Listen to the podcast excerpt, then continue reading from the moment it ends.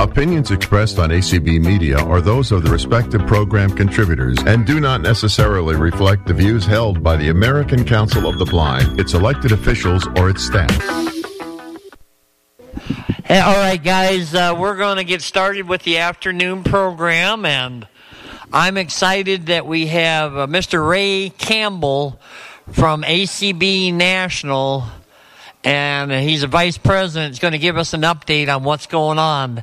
The American Council of Blind in Nebraska is part of a national network, and uh, we're we're just we're really proud to be part of the ACB National Network. So, if you, I can get your attention, we're going to bring on Ray over the over the telephone or cell phone. So, please listen up. Thank you.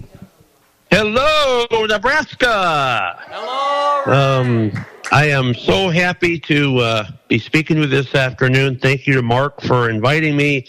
And I have to also say a big thank you to all of you last summer for uh, hosting us for a wonderful convention there in the great city of Omaha. Uh, uh for those of us that attended in person, and didn't and didn't go home with COVID. We were very happy about that, but uh, had a great time, and um, I hope all of you will be attending in person this summer in Schaumburg, Illinois. So we are doing our best to uh, get ready for that. Um, okay, I'm just going to give you a brief update on some of the things that are happening in um, ACB. I bring you greetings from our now president, uh, Deb Cook Lewis from Washington, and our interim executive director, Mr. Dan Spoon. Um, and I'm going to kind of go over how all that happens. Uh, that's part of the thing I'm going to talk about. And I'm going to talk about the recently completed um, leadership conference and the upcoming convention. So those are the things that uh, I'm going to cover, and I'll try to I've got. Uh, I'll try to leave about five minutes or so for questions at the end. I know I have till one forty-five. So, you heard me mention that uh, Dan is our interim executive director and Deb's our president. And maybe if you haven't been following a lot of the ACB communications, you're going, "Wait a minute, what happened? I thought Dan was president." Well, he was. However, as you may or may not know, uh, around the beginning of March, um, we got word that uh, Eric Bridges, our now former executive director, is uh, has decided to take a to leave to take the position of president and chief executive officer at the American Foundation for the Blind. And um, while we're all sad to see Eric go, um, I think this is a great move for him and for his family, and um, he'll certainly. Uh, you know, bring a lot of good uh, experience to AFB, and I think move them in a very, very good direction. Well, that left ACB with a with a problem, with a decision to make, um, and that was what were we going to do uh, for our executive director position? You know, Eric left us on March 21st was his last day, and uh, so we had to decide what we were going to do. So the board met on Thursday, March 9th, while we were in Washington D.C. for the in-person part of the D.C. Leadership Conference and um, we uh, met and um, we explored uh, uh, several options for the executive director, the interim executive director position, because we all believe that we do want to eventually have a national search for a permanent executive director. However, there's a lot going on right now. We've got a convention to prepare for. We have, um, you know, lots of things happening in the advocacy space. Um, we have um, just lots going on. So it was felt that we needed to bring somebody on as an interim executive director. So after looking at all the options, the board made the decision to have Dan Spoon step up as interim executive director of ACB. Now, how long will Dan be interim executive director? I uh, can't say for sure, but we're looking at from probably 12 to 18 months, I would guess. Um, just to get through everything and then to do a good quality national search. So um, that meant that Dan could no longer be president uh, of ACB. So that triggered some things in the Constitution, which meant that Deb Lewis, who was first vice president, moved up to president, and then I, who was second vice president, moved up to first vice president. And so we decided not to appoint somebody to fill the second vice president role. Um, the board could have appointed somebody, but we realized elections are going to take place in three months. Um, and by the way, if you're curious what I'm going to do, I'm actually going to turn around and run for my third term as second vice president. I, I don't want to be first vice president uh, of ACB just because then you're one heartbeat away from the presidency. And if something happens to the president, you got to run everything. And I, with a full time job, don't have time to do that. So, um, so I will be running for second vice president, even though I'm currently first. So, so Dan is now our interim executive director, and uh, you know, and Deb is uh, the uh, president, and she, she and I have had a couple of conversations, and uh, she's not going to change a lot right now. Um, I do believe she is planning to run in July for the presidency. Um, Dan had pretty well made it clear, as many of you might know, that he wasn't going to run, and so. Um, uh, for his third term. So um, Deb is going to run for that, and then um, I I am aware of one or two people. I think David Trott is going to run for first vice president. Um, and then I'm going to run for second. And I, am not sure about secretary and treasurer, what's going to happen there. David terms out as treasurer this year, so we will have a new treasurer after uh, our elections in July. That's what's going on with all of that. Other things happening around ACB. Um, we recently concluded our DC Leadership Conference. Um, I hope many of you were able to listen in to at least listen into the virtual portion, which was held March 4th through 7th.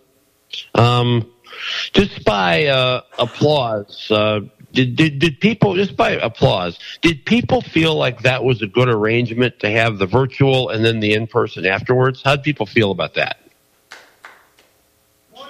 I one. I guess I guess uh, others maybe didn't feel that that was such a good idea. Well, uh, if you have comments about it, uh, please feel free to uh, reach out to any of us on the board. Um, or um, or that um, you know it was um, it was an interesting arrangement. Um, uh, I think uh, I will tell you just from my personal uh, viewpoint that uh, it was it was good to have the legislative imperatives and stuff done virtually. Although we, you know, many of us uh, who did go out to DC in person the second weekend did go up to Capitol Hill. I know we did, and uh, I know several others that did as well. Uh, so that was. Um, um, that was interesting. It was our first try at it. You know, we know we made some mistakes, and so we'll try to get better. I will have to, I have to tell all of you though. Um, I was so proud of ACB on March 10th, on a rainy March 10th, Harriet Tubman Day, when we went to Lafayette Square Park, right across from the White House, and we said, we are sick and tired of waiting around for accessible currency. It is time to get it done. We've been waiting 15 years, folks. The federal courts told the U.S. Treasury 15 years ago that they needed to make currency accessible. They haven't done it. So um, we had a little rally out at uh, Lafayette Square Park, and thank God for the ponchos that uh, our board member Chris Bell helped us secure because uh, we'd have been we'd have been soaked and probably a lot of damaged equipment if uh, we didn't have those. But uh, it was a great, great day and uh, a great day for ACB and for blind people everywhere. We got the attention of some people. Um, in the morning, just prior to the rally, uh, Dan Spoon, Eric Bridges, um, uh, Clark Rachfal, our Director of Advocacy and Governmental Affairs, and uh, I don't know who all was involved, others were involved, but um, they went and met with some folks from the Treasury and the Bureau of Printing and Engraving. Now they thought they were just going to meet with some low-level staff people. Uh-uh. They met with uh, the assistant assistant secretary for the Treasury, right underneath Janet Yellen. They met with um, one of the uh, assistant directors from the Bureau of Printing and Engraving, and we secured some commitments that by 2026 we will have an accessible $10 bill. And uh, several of the people that went actually got to feel the $10 bill and feel the tactile features that will be a part of that. And then on, um, we are committed by 2030 that we're going to have an accessible $20 bill. And so uh, it's it, designing currencies, redesigning currencies a very slow process, unfortunately, but we're getting there, folks. And we got some people's attention. And after we had several speeches in Lafayette Square that day, uh, we went down to the several smarts down to the Treasury, Canada held some signs up for accessible currency there and that sort of thing. So it was just a great, great day for ACB and for blind people. And I'm just so proud of what ACB did that day. If you want to watch the rally, you can. It is available on ACB's YouTube channel. And all you need to do is go to www.youtube.com and in the search box there, put in ACB currency rally and you'll get the link. The link will start off with "Show me the money." And so if you click that link, you can watch the uh, the whole rally. Um, it, I highly encourage folks to do that. Uh, in fact, uh, our state convention is coming up in a couple of weeks, and we're actually going to try and see if we can actually play a few clips uh, from the rally during the, the, the, during that convention. The other thing uh, that was great about the in person um, portion of the DC Leadership Conference was that we really spent some time talking about some internal. Well, we, we did two things. We had uh, several uh, folks that were there from the uh, MySpace Telescope folks and talking about what they've done to make that accessible. We had um, the mobile voting project from through Tusk Philanthropy that was talking about some things that they're doing in the area of voting. Uh, you know, perhaps one day we might be able to use a mobile app to do some of our voting. Um, we had um, uh, the Library of Congress there talking with us about. Uh, getting our feedback on you know different things and then we had the American Printing House for the blind for the blind excuse me showing off some uh, new braille technology that they have uh, but we also had about four sessions that were really ACB centric and talked about culture of ACB the future of membership um, and uh, just kind of how um, you know we can um, you know make ACB a better organization.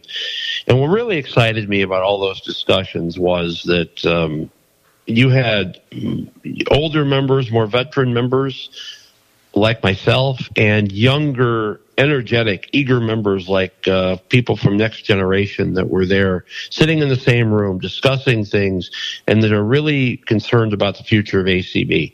And I thought that was really, really good uh, to have those uh, discussions. We also had uh, a number of tours that were available if uh, individuals wished to take them. Uh, we did not choose to personally. Actually, there was only some of the uh, tours I wanted to do, and I wanted to. The only one I would have done was the monuments tour, but I didn't want to go see all the monuments, and you had to, and there was a lot of walking involved and stuff like that, so I just didn't want to do that.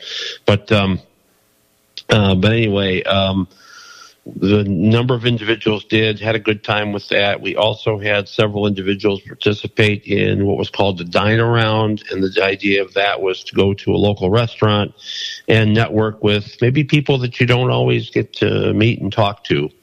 And uh, our international relations committee put together a list of uh, some restaurants with different types of cuisine that were available around the hotel.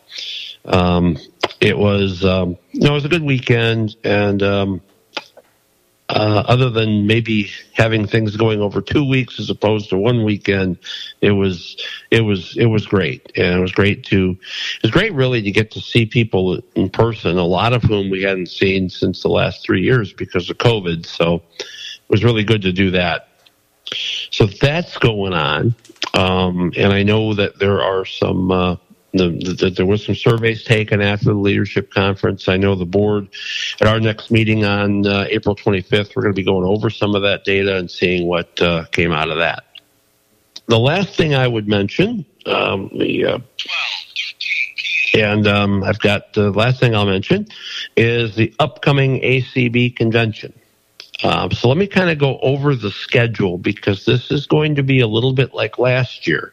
If you remember last year, we had a uh, virtual portion of the convention that occurred before. We all went to Omaha, and then we had the hybrid convention in Omaha, and then we had three days of uh, resolutions and other discussions after uh, the uh, time we were in Omaha. Um, well, almost almost universally, people said that was way too much, and so um, so we we cut it down a little bit. Um, so here's kind of the layout of convention. What's going to happen? So we're still going to have the virtual part before. And so June 9th, first of all, June June 14th is going to be the first event that leads up to convention. That's our candidates forum. So those will be the candidates running for office. We'll be electing we'll be electing officers this year.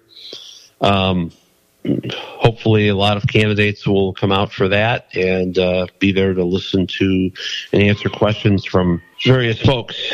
Um, so it's going to start June 14th. Will be the candidates forum. June 17th is the auction. Um, so that's the ACB auction. You can uh, purchase uh, uh, lots of good things. So I hope Nebraska is going to make a donation for that. Um, I know Illinois is.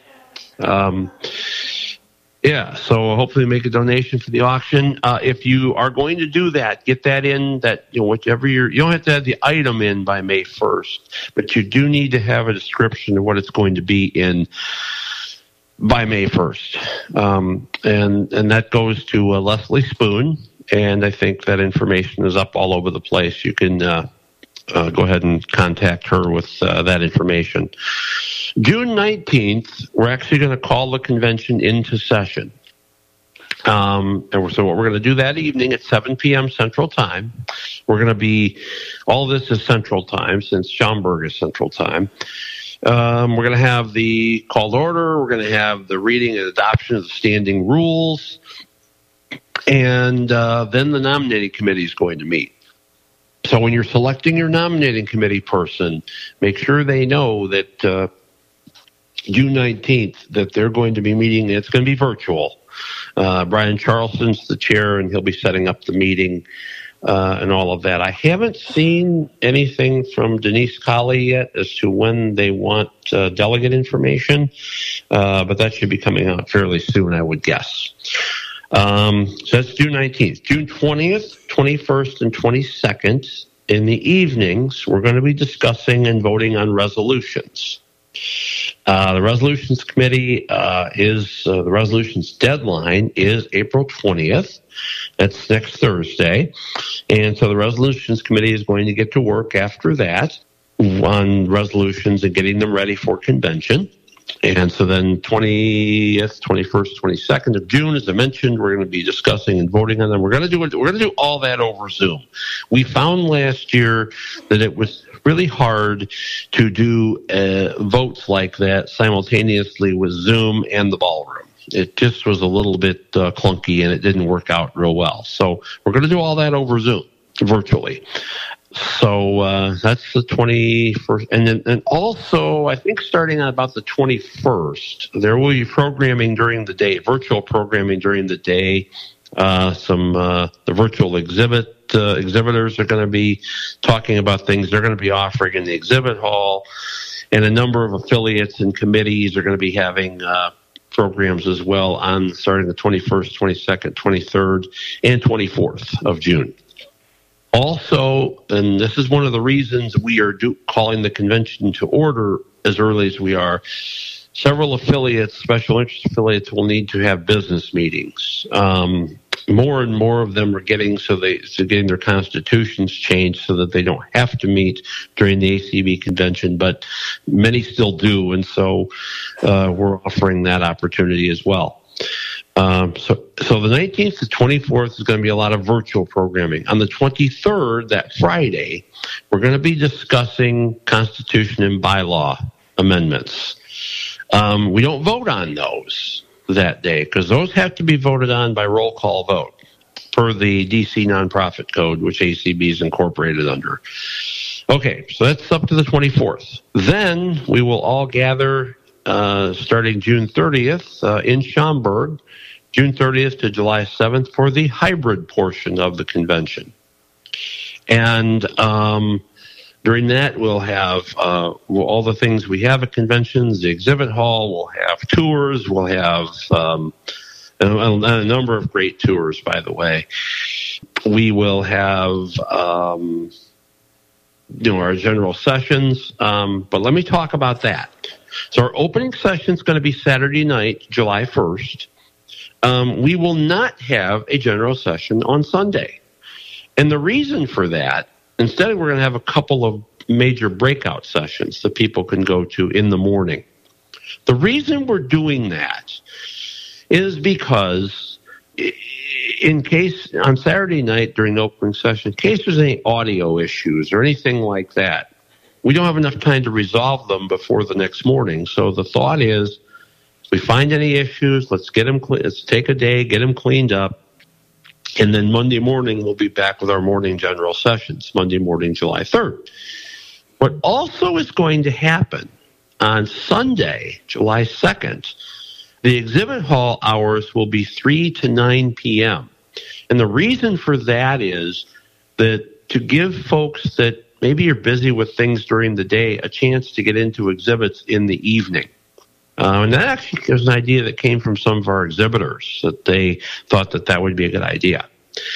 So then we'll go back to uh, we'll have morning general sessions Monday, Tuesday, and Wednesday. Um, Wednesday afternoon is when we'll be doing voting on Constitution and bylaws amendments and any resolutions that need a record vote.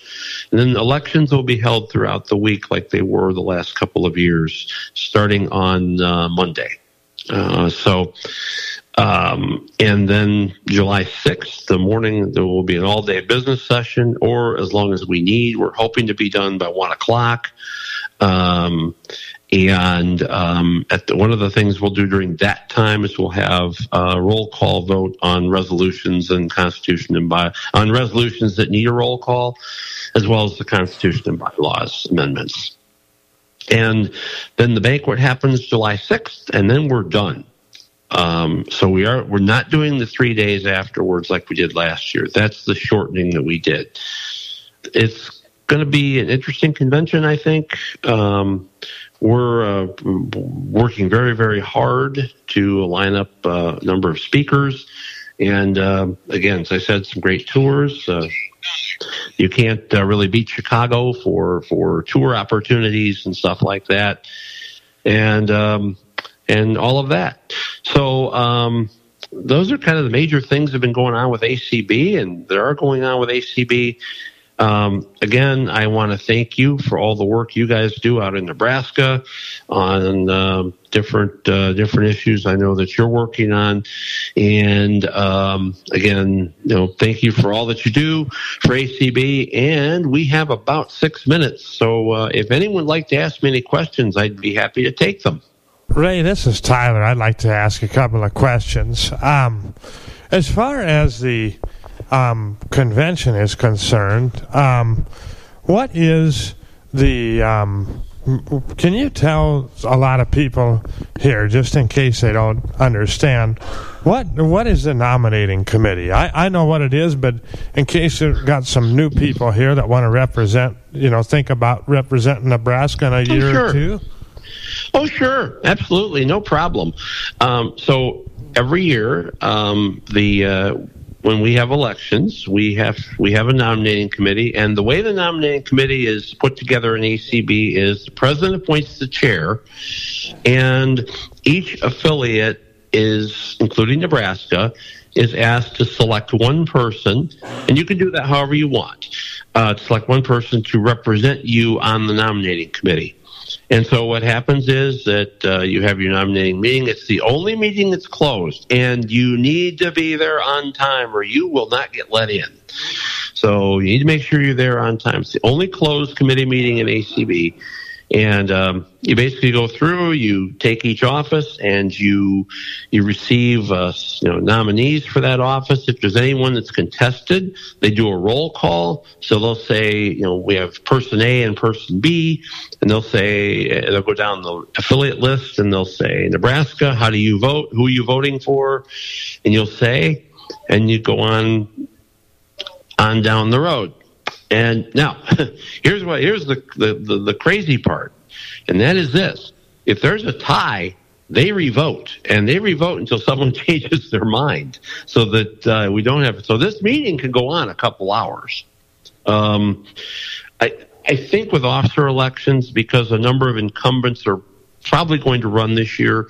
We probably won't have a long nominating committee meeting, but you never know. So that's what the nominating committee is. You and then what happens is at the general sessions, the slate that the nominating committee puts together is read out loud and then you have the opportunity to nominate people from the floor. So if you if you guys say, well, we don't like that Ray Campbell, we want some run somebody against him, you can nominate somebody like uh, Jim Urock or somebody like that to nominate. But Jim and I would settle it in the bar probably. So.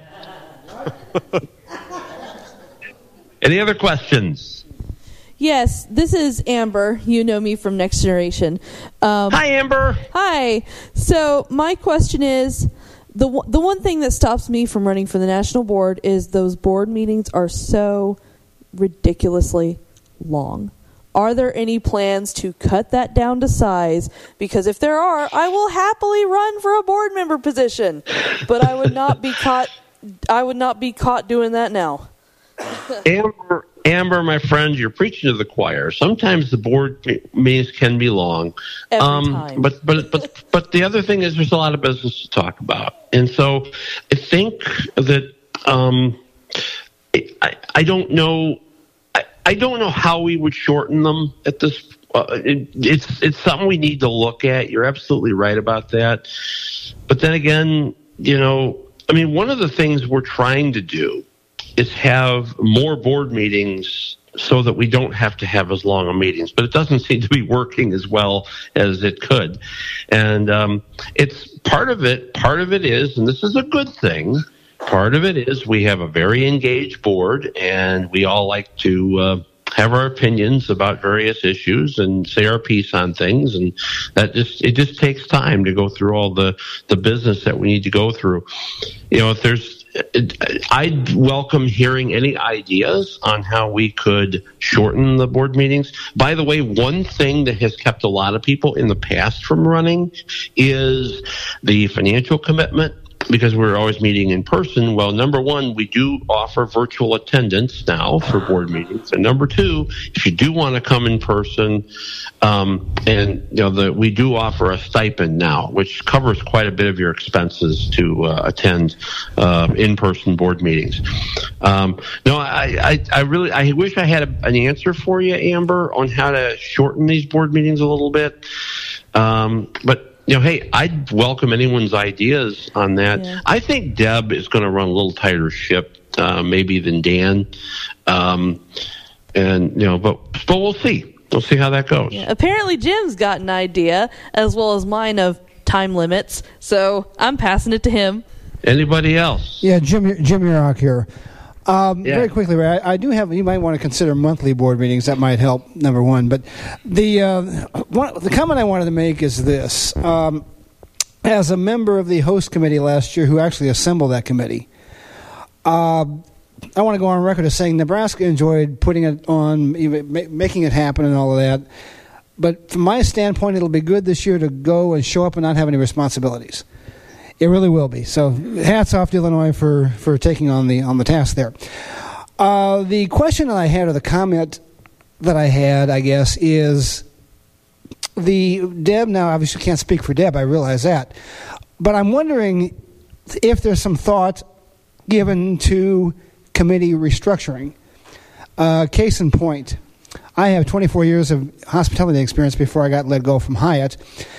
And a number of years ago, I had kind of put my name in the hat to be considered for convention committee since I did that kind of work. I was 24 years. Uh, Janet and her crew do a fine job. We all understand the work involved and time commitments and all of that.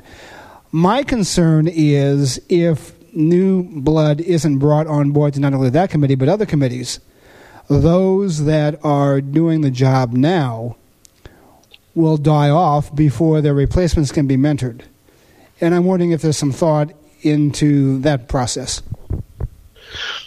You know, well, it's interesting um, because some of us have actually in the past advocated for reducing the number of committees. We're actually growing them. Uh, so um, I, I, do think that you know because we've had some you know with with things like mental health and and, and awareness subcommittee and uh, the community support committee and the uh, media ACB media committee. We actually have added three in the last few years. Um, I think that um, we probably, I guess that we I, I, think that committees really need to have, and I think Dan's trying to get us there, to really have some defined goals and some objectives and, and things that that they're going to uh, to uh, work on, and um, and many of them are, are doing that. Um, I think there's some other ones that still need to do that.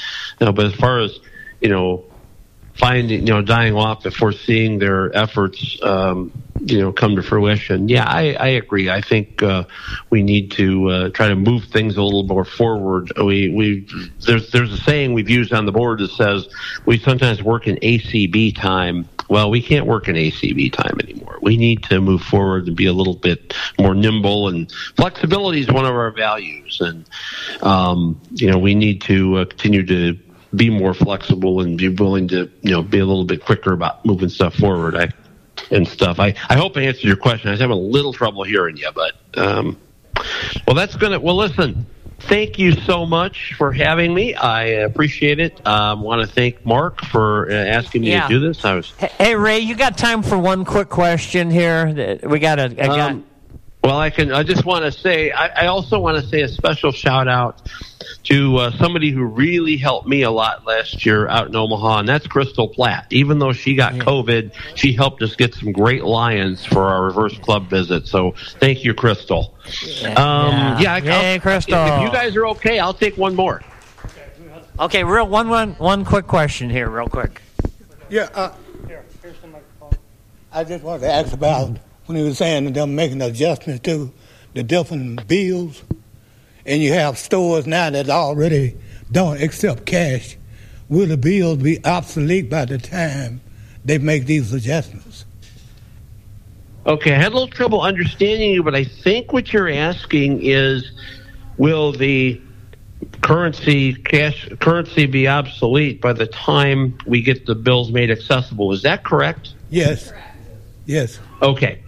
Um, well, and, and, and that's the theory a lot. You're you're asking something that a lot of people have um, asked about, and that is, you know, said have kind of have said too. Is that hey, we're going to go in cashless and all of this and that. I think we're still going to always have a need for paper currency in some form, and so um, I don't I don't see that uh, changing anytime soon. The fact that Treasury and that are putting resources into redesigning some of the bills, even out as far as 2030.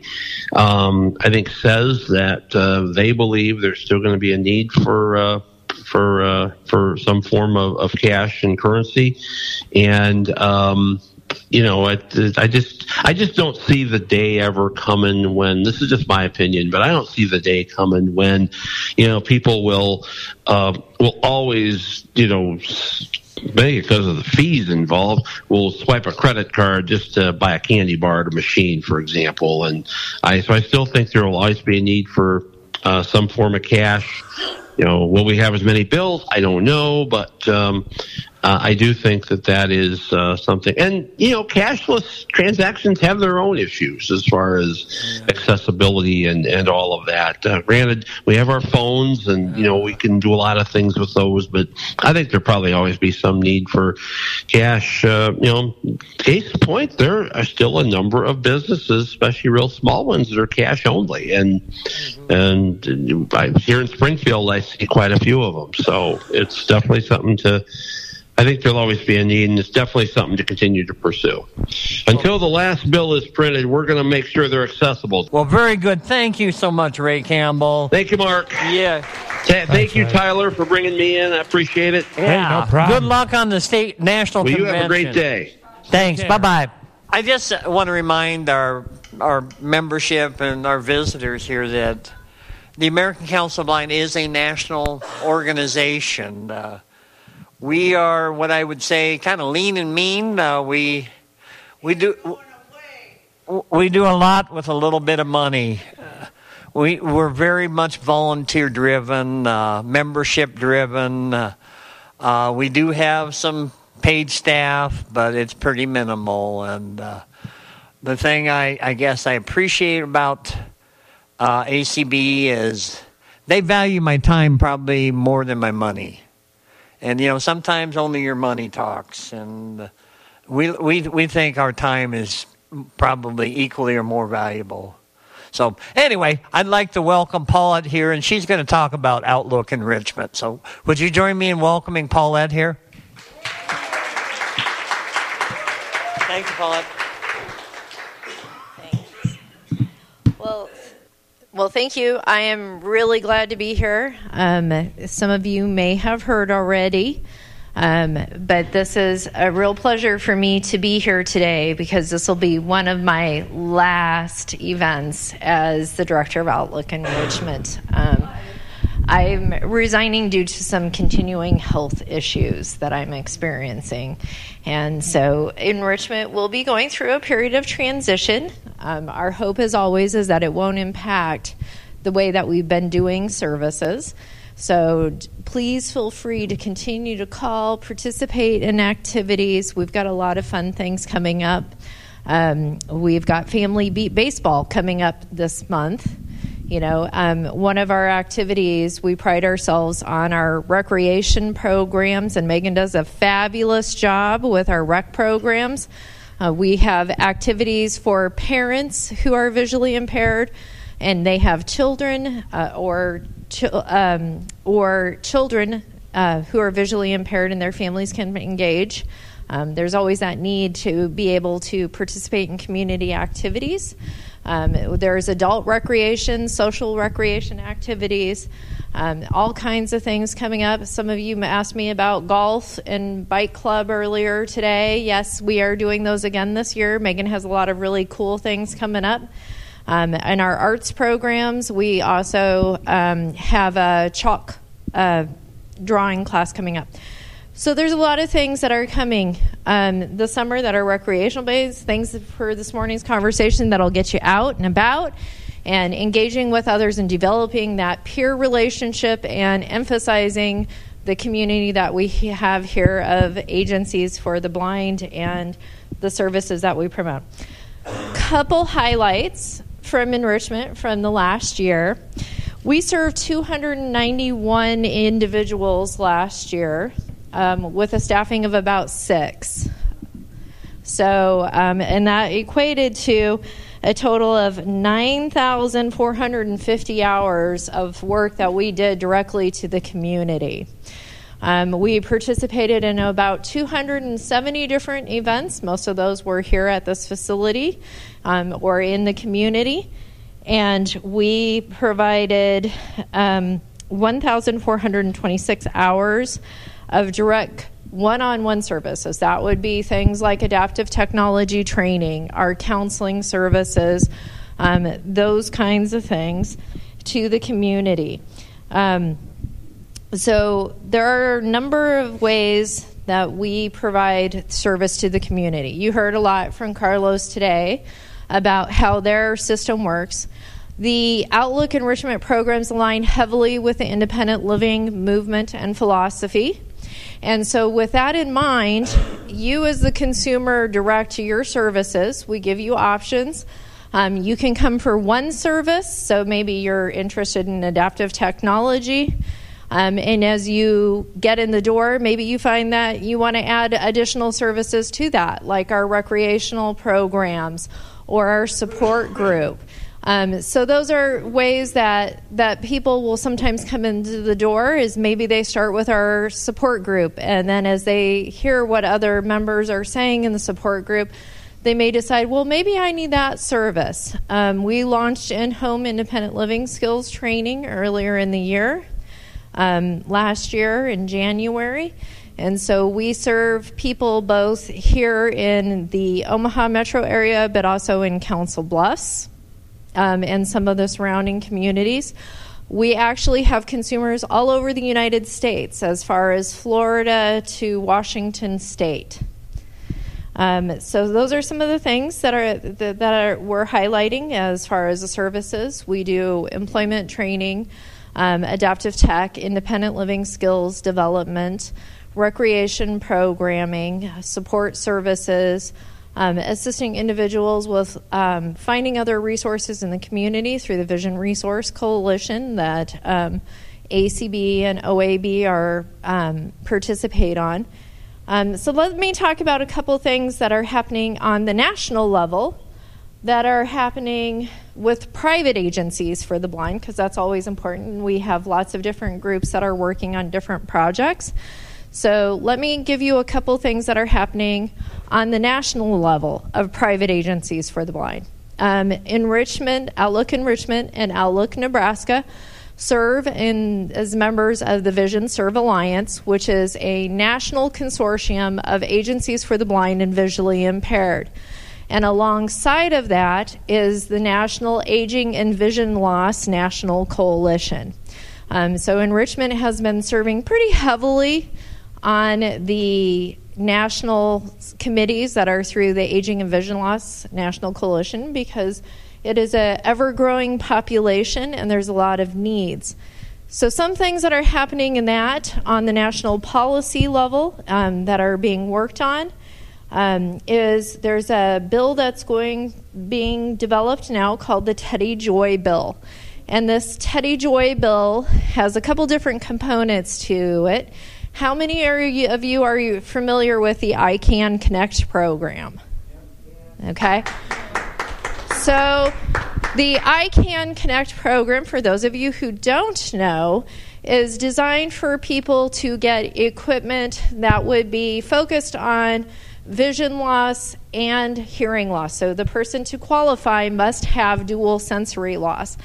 What the Teddy Joy bill is looking at doing, it would be structured similarly to the iCanConnect program, but it would be done more for vision loss specific types of equipment. Um, and it wouldn't have to be necessarily related to phone equipment. Um, so that's one piece of it. Another piece of the bill is also looking at having regional navigators these would be um, a centralized, kind of like similarly to how we have the ADA centers, the DBTACs. I'm old school, it's DBTACs. Disability Business and Technical Assistance Centers, if you're not familiar with that term. These are the places where somebody, they're set up on regions and somebody can call and get information on the ADA. Well, these would be similar to that, set up on regional areas where somebody could call and they would get information about the different agencies for the blind in their local area. So that's the other piece of what we're looking at. So they would be um, kind of blindness navigators, is what we're looking at. Um, on that front, um, the National Policy Committee is also working on transportations. Who hasn't here hasn't had an issue with transportation in the last, oh, I don't know, week? Raise your hand. so, transportation is always something that is near and dear to each of our hearts, right?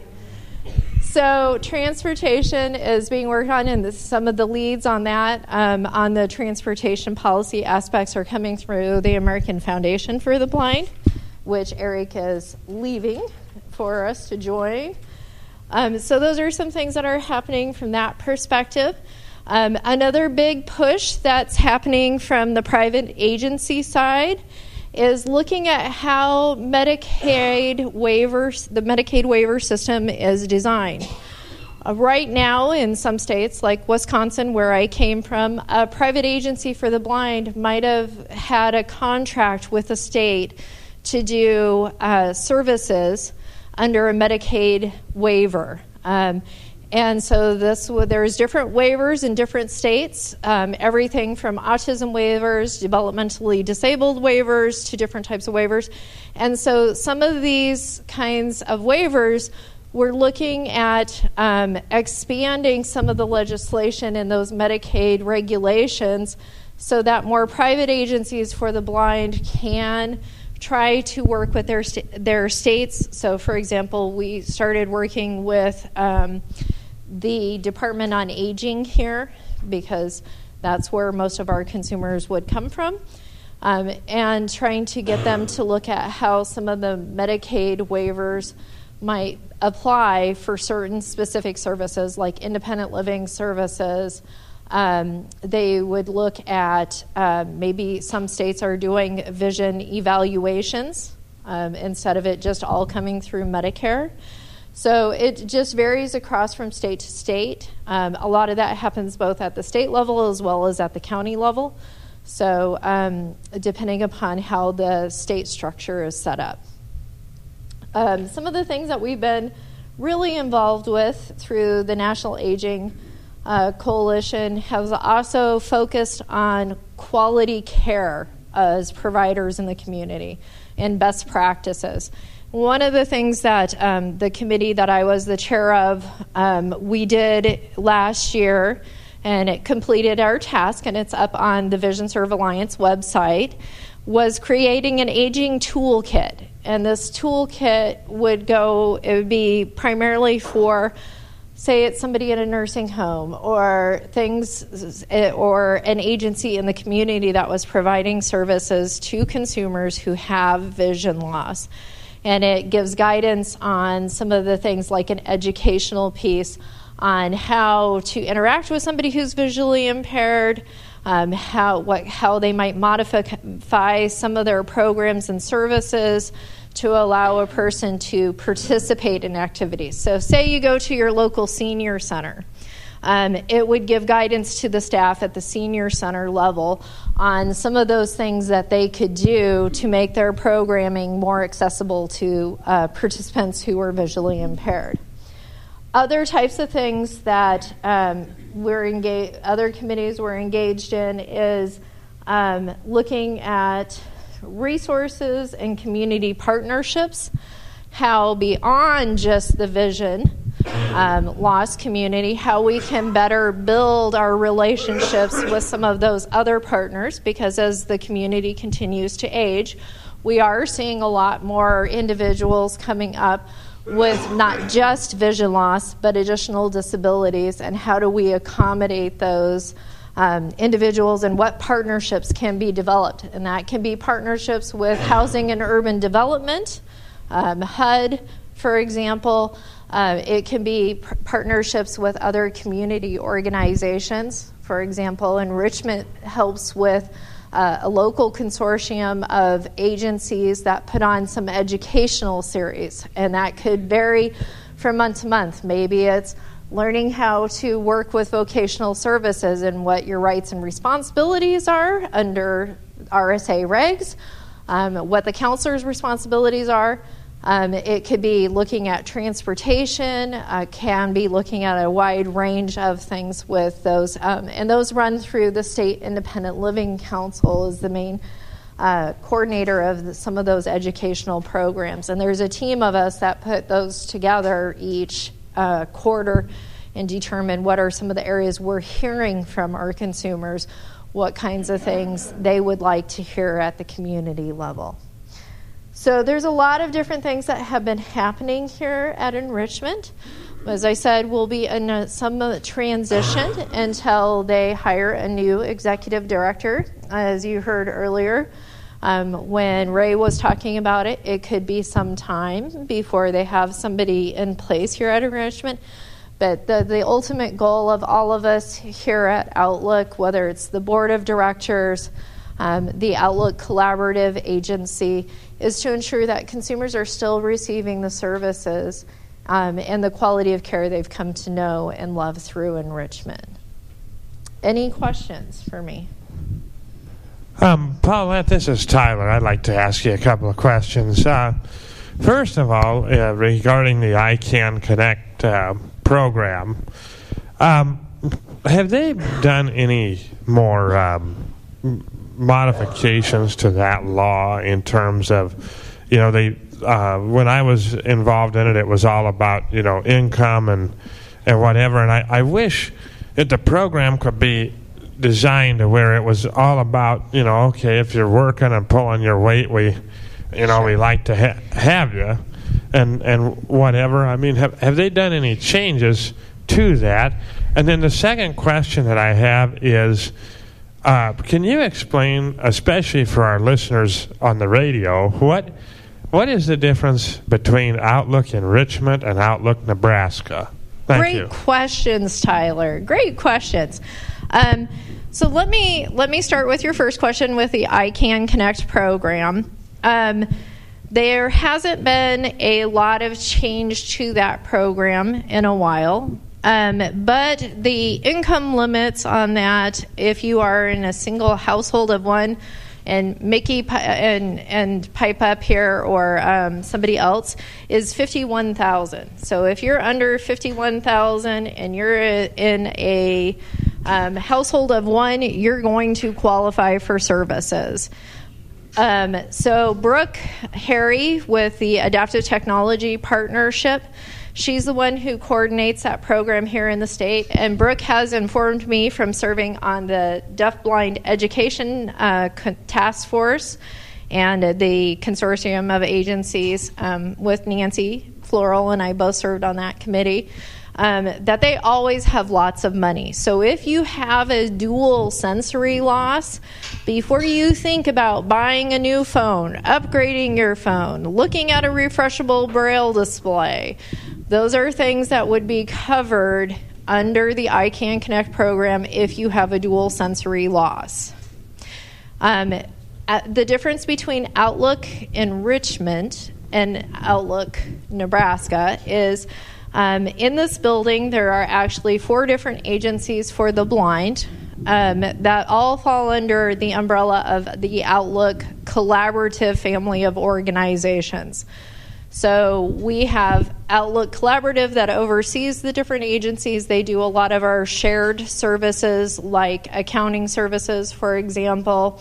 Um, and there's Outlook Properties, Outlook Business Solutions, um, and Outlook Nebraska, which is our um, toilet paper, paper towel um, production company that is through the AbilityOne program.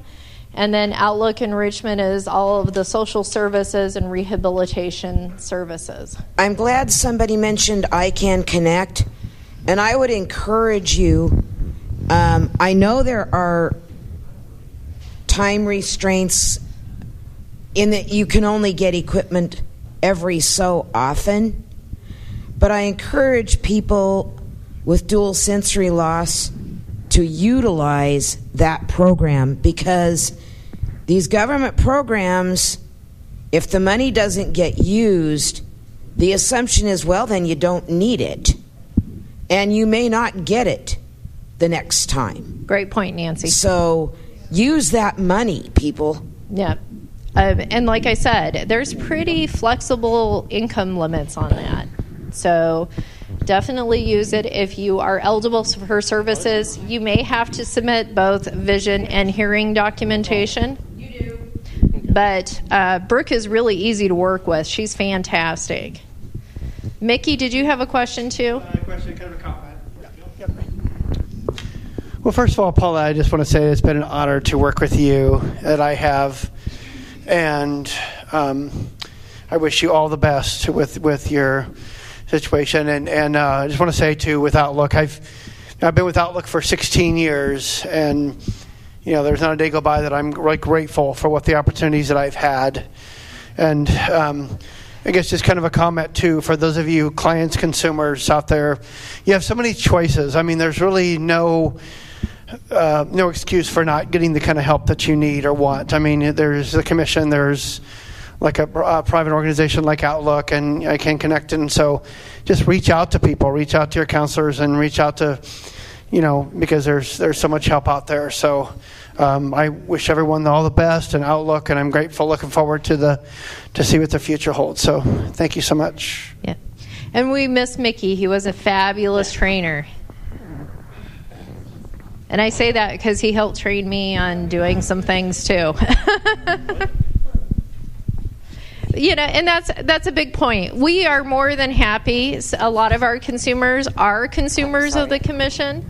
So, you know, we are more than happy to work with alongside with the counselors at the commission to make sure that somebody is getting the services that they need. You know, we also, um, you know, work with the Iowa Department for the Blind also. So we work pretty closely with the the state agencies for the blind also. Paulette, this is Nancy. I just wanted to follow up on what Nancy Kaufman said also. I think every year we have money that goes unused through the iCanConnect program. So yep. it's a really valuable program, and you can get such great, great tools that really you know promote your independence. The other uh, resource is the Nebraska Specialized Tele telephone equipment program for those that maybe don't have a t- dual sensory loss, but because of their vision, they're struggling with using their phone. They could get a new accessible phone through that program. And that's it's the telephone the equipment purchase program, isn't it? It's called NSTEP. Nebraska. It's the Nebraska Specialized telephone equipment program, telecommunication program. Some, but anyway, um, but there's no there's no income guidelines for that. It's you know it has to be certified. Somebody has to certify the disability. They don't require medical documentation, but somebody will have to certify um, that you have a visual impairment or hearing impairment. So somebody who is experiencing hearing loss could, um, you know, get um, an accessible phone and and accessible ringing or flashing systems and that that would assist them. So. It also applies to people who have physical limitations too. Correct. So if somebody has uh, difficulty holding a phone or they need to switch controls to access uh, the phone and other equipment. So I heard you mentioning you know, just different things that Outlook has. You mentioned the enrichment, the you know, Outlook Nebraska, the properties, and the business solutions. What are Outlook properties and Outlook business solutions? Outlook uh, Properties, they own this building and the property directly behind us. And so Outlook Properties is pro- pr- primarily a property management of this facility. Um, for example, next door we have Goodwill and they rent space from us. Um, prior to leaving the tannery, uh, the cannery um, next door, they rented space from us. Um, we are looking at doing some expansion of. Um, Eric has been the director of the Outlook Collaborative has been looking at some different ventures on how we can use the property out behind us. Um, uh-huh. Um, some of that could be potentially warehouse space that would be rented out, and um, some of the funds that are used for that um, that we get in profit actually return directly to the programs here and the Outlook family of organizations. Um, Outlook Business Solutions um, is in a state of transition. They did web accessibility and marketing consulting services, primarily uh, web page accessibility testing. Um, some of it was marketing services uh, to different agencies, both uh, nonprofit and for profit within the community. Sure. Um, our main website is www.outlook, E in Edgar, N in. Um, and the website that is up now today just launched on April 1st. So we. Uh, there's a lot of content. You know, I do say if we it has gone through some of our testing requirements, stringent testing, but if you have the hope was um, with the old site there was some issues with registration for our activities and events, which prompted us to look at um, doing a more accessible site. And so, if you do find that there is an issue with the website and accessibility, please contact Nina Rungish. She's the person who's in charge of um, our marketing and that effort, working with the Kid Glove, who is the agency that worked with us on the site.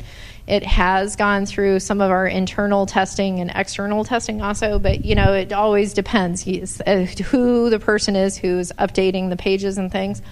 You know, uh, that's where some a lot of the errors in accessibility say and i'm saying that from having doing accessibility testing for 20 years so, so things do creep up if you find that there's uh, so say you want to register for the chalk art uh, class that's coming up or for beep baseball for your family um, you can go on and register for those types of activities those are under our events page um, our direct phone number is 531 365 5051. Again, 531 365 5051.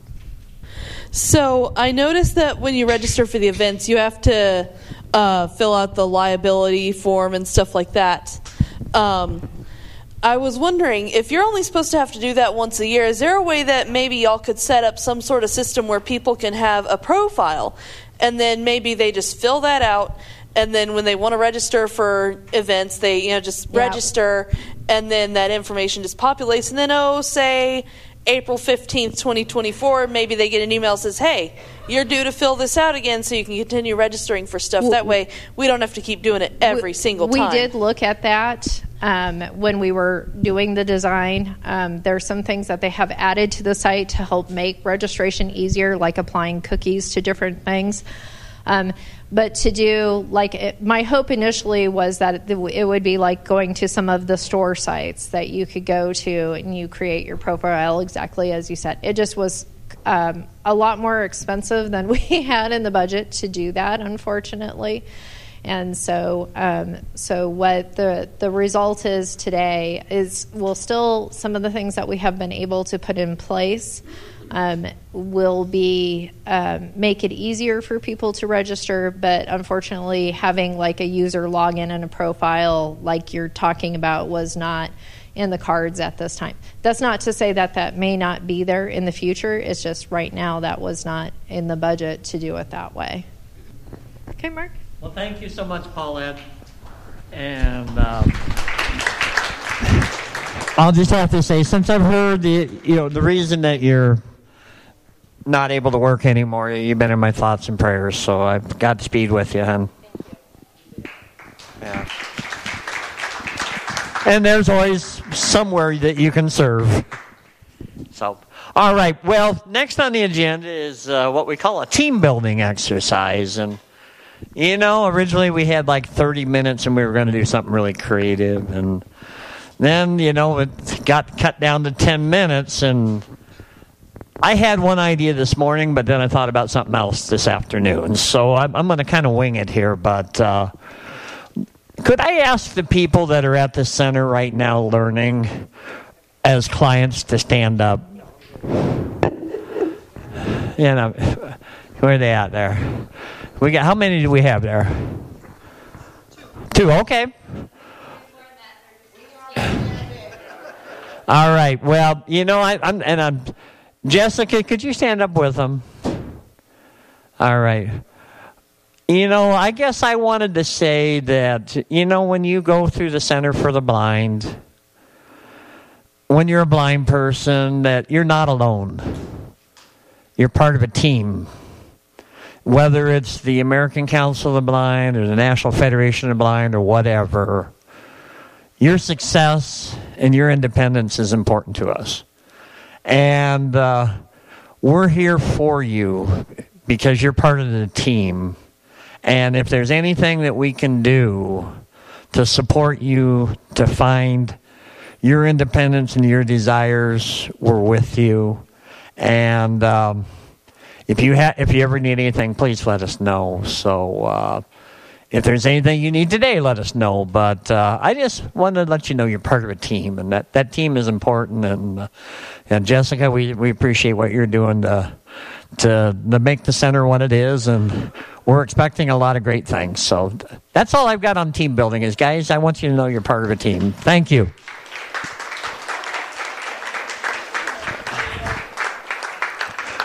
All right, Amber. Are you ready to talk about another team concept? Why don't you come on up here? Hello, everyone. So, I don't know about y'all, but sitting and listening to all those speakers, I've got the urge to get up and move. So, before I start speechifying, how about all of y'all get up and for about five, ten seconds, however long you feel comfortable, run in place. Stand up, run in place for about five, ten seconds. Jim, you're exempt because of your leg, but everybody else, it's time to get some blood flowing. Let's move, y'all. Let's get up and get moving. Even I'm doing it too, and I'm in front. If I'm gonna tell you do something, I ain't gonna tell you do something I ain't gonna do myself. up. All right. Have we got our blood flowing? Okay. now, now that we've got our blood flowing, how do we feel about doing that exercise that Tracy told us about this morning? Arms up, breathe in, and out. Breathe out with the negative energy. breathe in, arms up, out with the negative energy. And in, and out. And in. And out. I'm done. Okay. That is just a taste of what's to come on June 30th, 2023, Schaumburg, Illinois, because for the first time ever, guess what ACB Nebraska has? Our first ever Brenda Dillon Memorial Walk team. How do y'all feel about that? All right. So, how many of y'all here know what the Brenda Dillon Memorial Walk is? Besides besides Jim and Mark. Who else here knows what it is? Nobody? All right. Well, let me break it down, y'all. So, Brenda Dillon, I'm not exactly sure what all she did, but she was influential enough in ACB to where they decided to name the annual fundraising walkathon after her. And what every affiliate is highly encouraged to do is to create a team, have their members register, friends and family as well if possible, and raise donations. So you can either register as a member of the team or you can just straight up donate. And the goal is to A, set a goal, and B, to not only work toward that goal, but to try and surpass. Our team, when I found out that we were, that signups were open, I created us the ACB Nebraska Corn Cobs team. Registration is $25, and here's the cool part that $25 automatically not only goes to your fundraising goal, which you set when you register, but also to the wider team goal. So let's say I lowballed it, which I did. My goal is $200. ACB Nebraska's goal is set at the bottom tier, default, 1000 So my $30, because I donated five extra, went not only toward my $200 goal, but to Nebraska's $1,000 goal. So, what happens is there are two ways that you can participate if you actually want to walk. You can do it virtually and just tune in when ACB Media streams it on the day of the walk itself and just walk from wherever you're at. Or if you're in Schaumburg and you register as a member of the ACB Nebraska Corn Cobs team, you can actually go to the walk event itself And usually what happens is ACB gives some kind of bag. It may or may not have stuff in it. But last year it got even better because ACB Diabetics in Action had a tailgate party where Donna Brown came and spoke, uh, Leslie Spoon came and spoke. They had a, they had just all you know a number of different speakers plus hors d'oeuvres and some snacks and drinks to get you ready to get up and get moving. I don't know about you, but a tailgate party is just, just sounds like fun. Might not be the Huskers tailgate parties, but it's something. Now, it gets better because let's say I don't register for that walk. Guess what I got to do if I want to go to the tailgate? I got to pay $20. At least that's what it was last year. But guess what happens if I do register? That fee goes bye bye, and I ain't got to pay. So, who here thinks that joining my ACB corn cobs sounds like the sweetest idea in town? You get to eat your food, and then you get to get your blood flowing, listen to some speakers. And last year they walked it right into general session. I don't know yet. The details are not out yet as to what they're going to be doing with it this year. But I am also thinking about getting some gift card donations and then giving those to the top three fundraisers on the team. So, you got possible gift you, you got possible gift cards. You've you've probably got a tailgate. You've definitely got a bag of some kind, chances are. And you most definitely get to get your blood flowing, meet people, have a good time walking around, supporting ACB. So, who wants to sign up today? Yes, it's in Chicago, but you can also tune in and walk around your block while listening to ACB Media here in Nebraska. June 30th. Okay, I got one. Now, who's with her? What's the cost? $25 is the registration fee, but you can also opt in to donating extra. Like in my case, I donated five. Okay, here's 25 bucks. Count.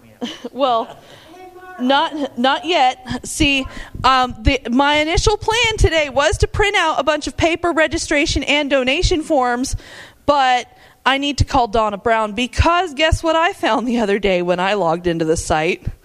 I found that everything still says 2022. And I figured that for your tax stuff, that might mess things up. So I figured I'm not going to bring y'all stuff that ain't up to par yet. But if you want paper registrations, fine. Here's what's going to happen. If you're not a member of ACB, Nebraska, I want you to find me or Mark or Jim and I want you to let me know, and I will get a list going on my iPad of everybody's um, address, email address, phone number, because if you want a paper registration, I can have it sent to you. Also, if you give me your email address, I can send you the link. If you are an ACB Nebraska member, I am going to send out paper registration and donation forms once the error that is currently extant has been corrected. And you will be able to handle your business at your leisure. If you too want the link, give me your email address and I will make sure you have it. Also, the link will be sent to Annette Carter, the webmaster, and it'll and I'll make sure it gets up on the website so that if you have access to the website, you can go and handle your business there. But if you do register, I want you to tell Mark, I want you to tell Jim or myself, because I want to not only see on the website who's signing up, because I can see it on the website right when you do it, but if you do it on paper, those might take forever to get processed. So I at least want to have a rough count of who's doing what. So who here needs my information in case you want to contact me with questions or in case I, for some reason, miss you today and you need to contact me to get the information? do what I told you earlier of let me know if you're not a Nebraska member, if you want to sign up. I'll take down your info, make sure you get the information you need. And once you do sign up, and even you can even do this before, but I want you to go and find at least two donors.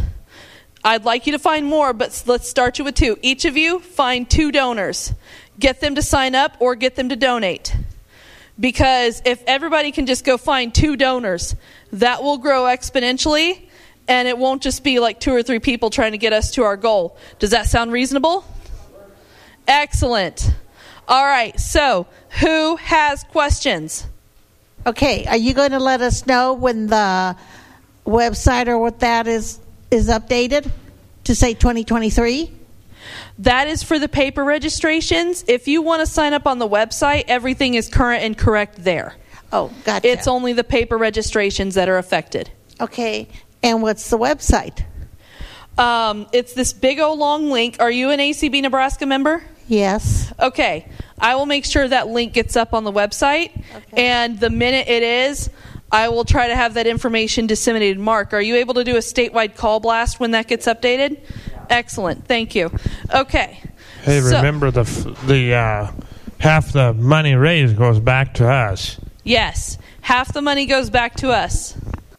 We're going to do the business meeting, and I, I guess before we when we start, I'm just going to say, you know, if you were to look at our constitution and bylaws, you know, our our um, ACB of Nebraska uh, organization, nonprofit, has to have a business meeting once a year, and uh, we're fulfilling that. Uh, due to the COVID, we weren't able to do that for a couple of years, but we're back on schedule. So um, I'd like to first, uh, uh, Chris, maybe go around the room and announce who's here. If you're a member, say member, okay? So we know who's here and voting. We're going to have elections and uh, some other stuff. So, so if you mind just going around the room, Chris, and yes, I can. Well, I'm Chris uh, from Lincoln. Chris Bremfurter. Yeah, say your first and last name, and if you're a member or not. Becky Bridenforder. Hi, guys. I'm Janet Dulles from Lincoln, Nebraska, and I'm a member. I'm Janet Dulles from Lincoln, Nebraska, and I'm a member of the ACB.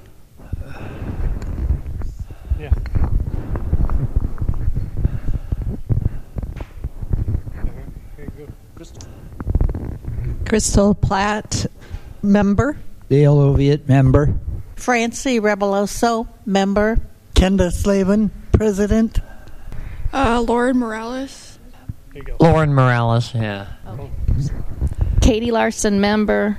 All right, Katie Larson, member. Gloria Olivo, member. Jim Yurok, member. Carol Jablisco, Yes, I am a member, and I'm all, and I'm also vice president of the of the Omaha Council of the Blind. Barbara Epworth. I'm a member of the Omaha Council of the Blind and a uh, state representative. Tyler Uronic, member. And Mark Bolger, member. And uh, we do that so when we have our elections, we'll know only only only members can vote. So uh, that's why. Um, I guess I'm going to just do a real brief overview of uh, what's been going on with ACB Nebraska. You know, it's been a couple years since we met because of the pandemic and things. It's certainly been unusual times you know, I guess what I can say, while we haven't we haven't had real membership growth or we haven't had a lot of you know projects that we've done though we've fulfilled what i think is our duty which is to uh, be available and um, have chapter meetings when we can have um, some, testify when we need to, um, you know, monitor what's going on with the commission, and we do that. And uh, it's been kind of bare bones, bones but I, I, think moving forward we need we will be positioned to do better and do more. So I, I certainly look forward to that. Uh, Um, uh, Omaha chapter, is there anything you'd like to say about what's been going on with your chapter? Crystal and I have been working very hard on the gathering information for the library and the um, radio stations, which we have, as a group, decided we were going to support. And since the uh, sheriff fair was created by the Omaha, uh, by the Council of the Blind, uh, we decided to include that. And then we had so many people from the ski trip that were members, so I just arbitrarily inserted that one too.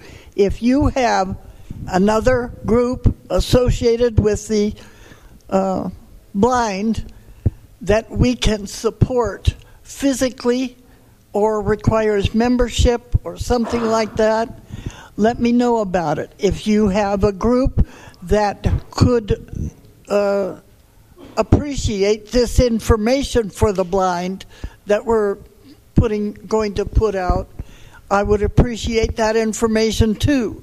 And you have my phone number. Every one of you has my phone number. It's on that orange card in the toothbrush packet you got today. On the back side is my name and phone number. On the front side is Omaha Council of the Blind. And because of the COVID, we canceled the uh, um, public blind picnics for two years, but we're going to do one in August this year. And now we're starting we're starting to get revved up again. God bless you all. All right, thank you. What? Where are we going to distribute those items? You know, and you have been doing a good job of uh, meeting on a regular basis, and so thank you, Kenda, and Omaha chapter. Uh, uh, Chris, is there anything you want to say just about Lincoln? Uh, Lincoln chapter still exists. We really only got five members, but that's about it. That's what you need, and you you're there when we need you. Yep, that's right. And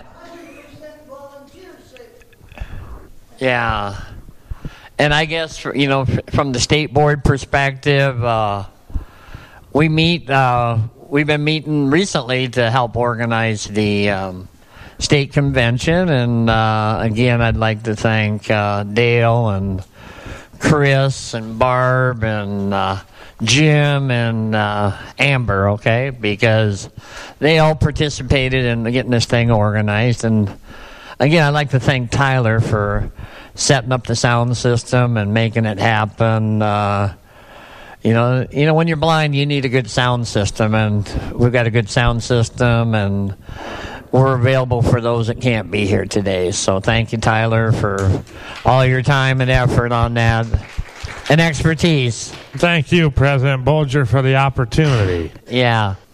Jim, we have some minutes from uh, 2019, our last state meeting. Can we uh, have somebody read those? Have somebody read them? That'd be great. All right. I emailed the minutes to the board so they'd have them. But Yeah, they are a matter of the record. But Somebody wants to read it?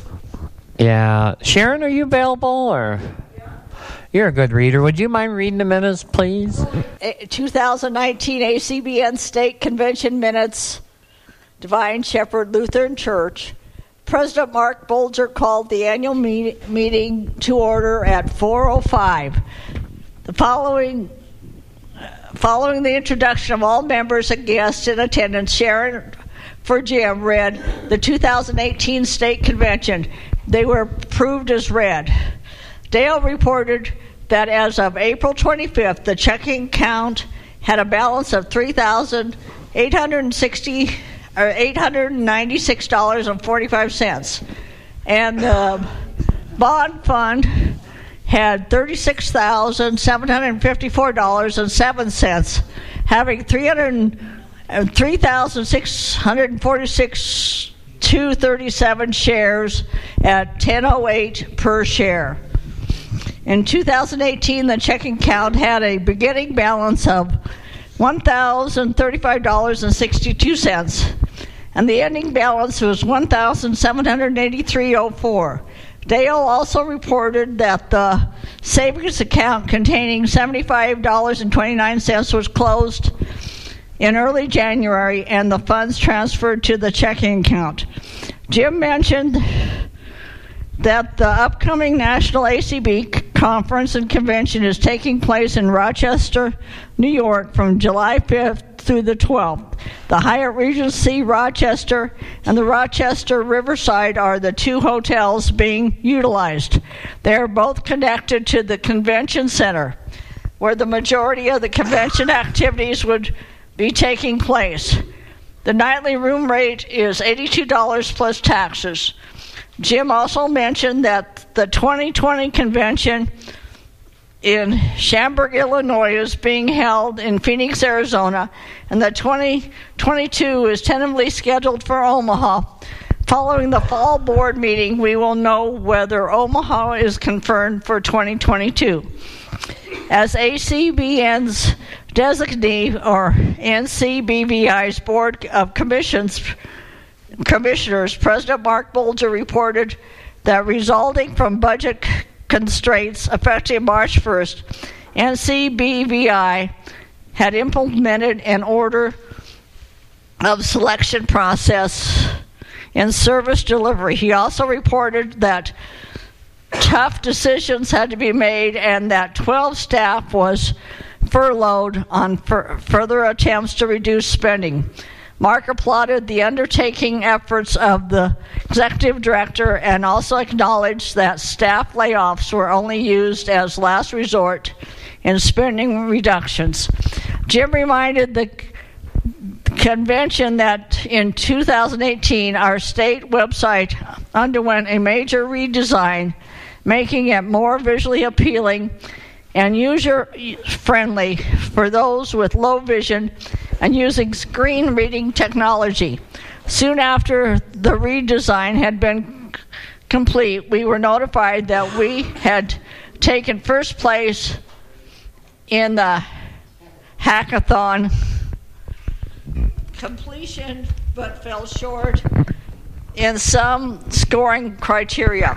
On behalf of the organization and the consultation with Mark, ACBN entered in a three month contract with Annette Carter to continue the needed website maintenance and update.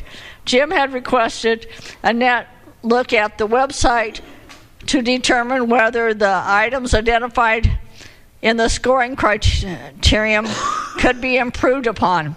After a quick review of the site, Annette determined that given the website was done in Drupal 8, a downgrade to Drupal 7 would be the only way to fix the scoring criterion issues as well as other identified issues.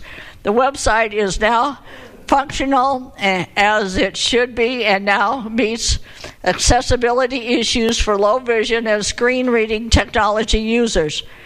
This is also second year online convention registrations election of officers was held. Up for election this year, uh, this year are the offices of vice president and secretary. We will also need to elect a corresponding secretary for a one-year term due to the resignation of Kathy Fox. Chris Brentforder and Jim Yarrock's name were placed in nomination for the office of vice president and secretary, respectively. Both were elected by unanimous ballot as no nominations were made for corresponding secretary. Mark will appoint someone to fill out Kathy's ex- unexpired term.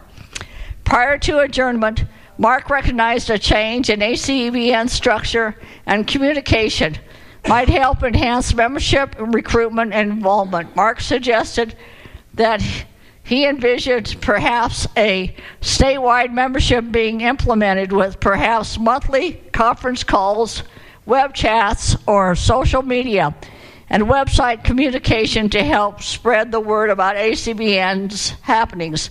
He also suggested that perhaps a show on ACB radio could also be pursued.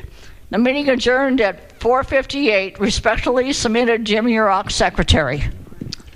Well, thank you, Sharon, for reading that. Uh, Does anybody have any c- comments, corrections for the record? Uh, this is Tyler. I just wanted to say that Sharon, that was an incredible, incredible job. And if we ever need somebody, if we ever need somebody to record something for ACBN, I think we should consider Sharon. you bet. Her You voice was bet. tremendous. She does a nice job. Thank you, Tyler. Okay, we got a um, uh, motion to to approve and second. Amber just second. Thank you, Amber. All those in favor of accepting the accepting the minutes prepared by Jim Yurok and read by Sharon Brentford signify by saying aye. Aye. Opposed? All right. Uh, you're overridden. All right. Dale, are you ready to do a treasurer's report? There's just a little bit I'm going to talk about, regardless of how long it's been since we've met before. There's no need in your in me going over and you're listening to all of the financial things that have happened in the last couple of years. Um, I'm going to, uh, as of as of uh, December 31st, 21, we had a balance of four thousand seventeen dollars and seventy five cents. In uh, uh, 22, we had a uh, gross income of eleven thousand nine hundred seventy dollars and fifty two cents, and uh, um, expenses of nine thousand four hundred sixty eight dollars and fifty eight cents, which gave us an ending balance of six thousand five hundred nineteen dollars and sixty nine cents. Obviously, the fact that we had the national convention here had a great deal to do with the the amount of money that went in and out of our account. We we received some substantial donations. We received over received uh, four thousand two hundred and forty eight dollars and twenty cents from the national to as as a reimbursement for some of our expenses. Well, we went from uh, let's see, we went from four thousand seventeen dollars to six thousand five hundred nineteen dollars. So we we gained approximately twenty five hundred dollars last last year. Yeah, from the uh, the state. Um, and obviously, that is not anywhere close to what we usually do. Let's, at present, we have seven thousand eight hundred and twenty-eight dollars and thirty-five cents in checking. We have uh, in our bond fund. We have twenty-eight thousand eight hundred seventy-nine dollars and ninety-six cents in the bond fund. That's uh, uh, much of that is due to the fact that we had we had to take out money from the bond fund to help pay for our share of the convention expense.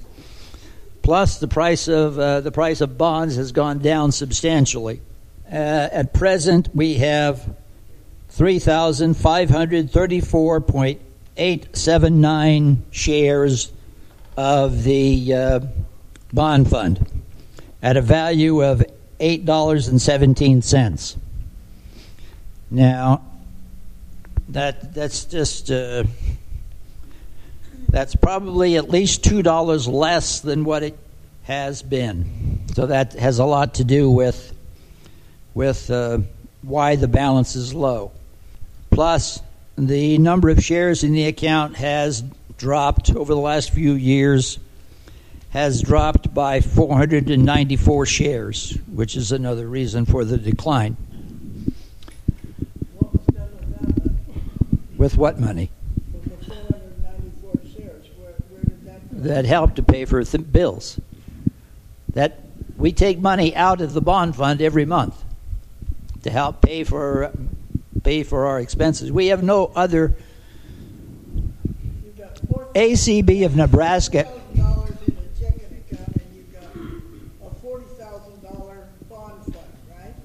Well, it was forty thousand dollars, but the value, but like I just said, the balance of the bond fund is $28,879. Okay, so that's $12,000 for office expenses? None of it is for office expenses. The value, the, the value of the bond fund has, has, has declined in part because of money we've taken out of the bond fund – exceeds the amount of income we're making from the bond fund.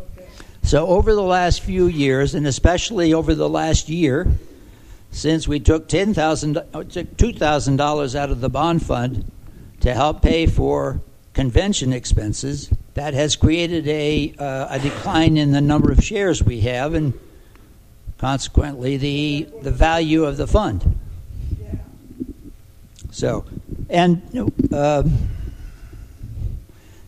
what we're taking out of the bond fund at this at this time is as a pay, as a per share deduction because the value of the bond fund, the value of the shares in the bond fund has dropped to, like I said, eight eight dollars and uh, what did I say? Eight dollars and seventeen cents.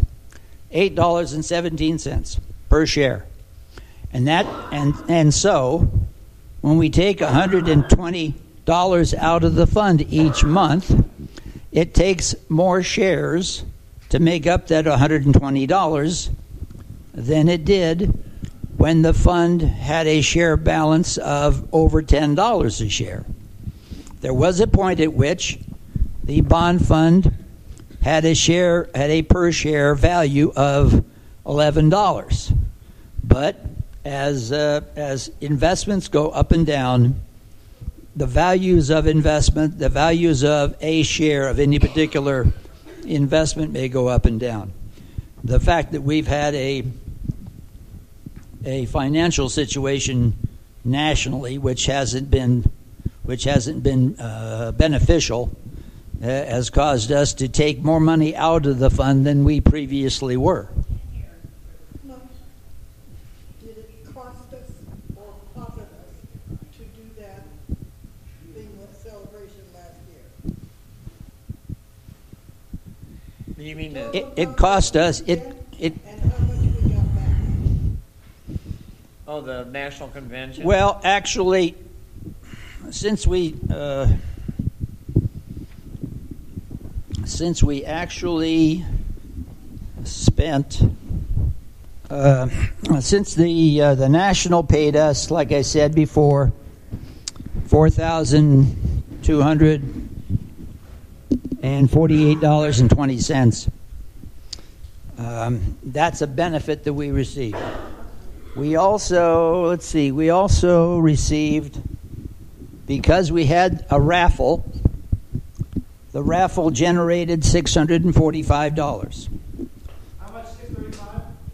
Six thirty-five. $645. Now, we have taken money uh, from various sources, from the bank, from the bond fund, and from our checking account of um, roughly $4,000. So, we, we've, well, last year we spent over $9,000. Over $9,000.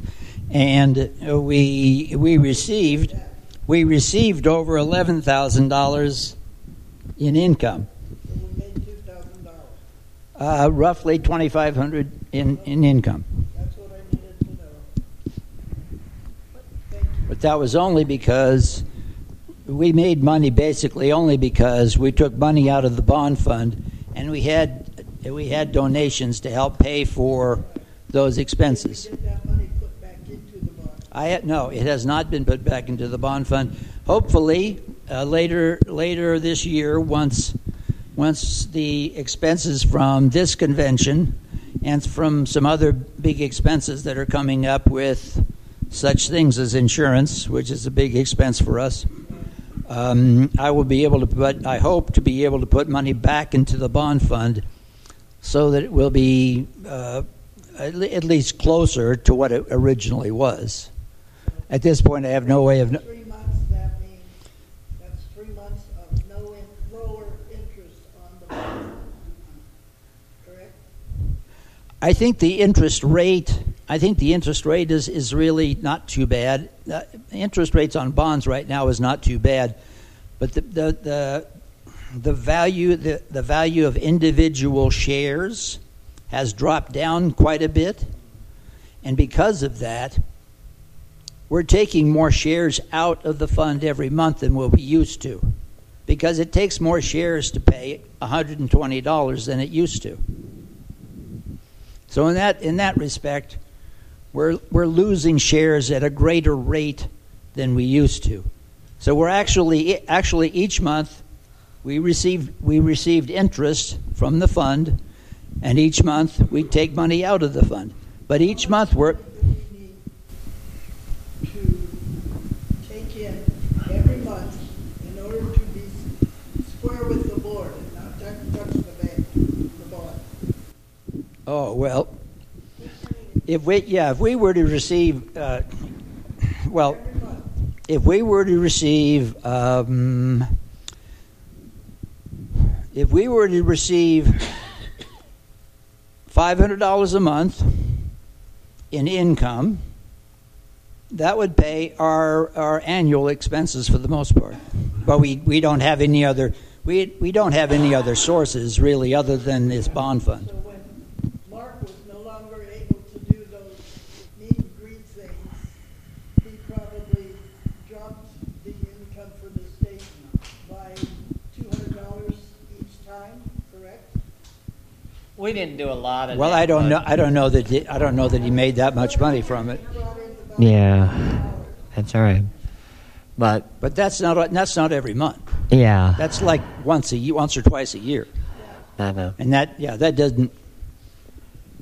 You know. You know. In order. In, Six thousand dollars in order to cover the year.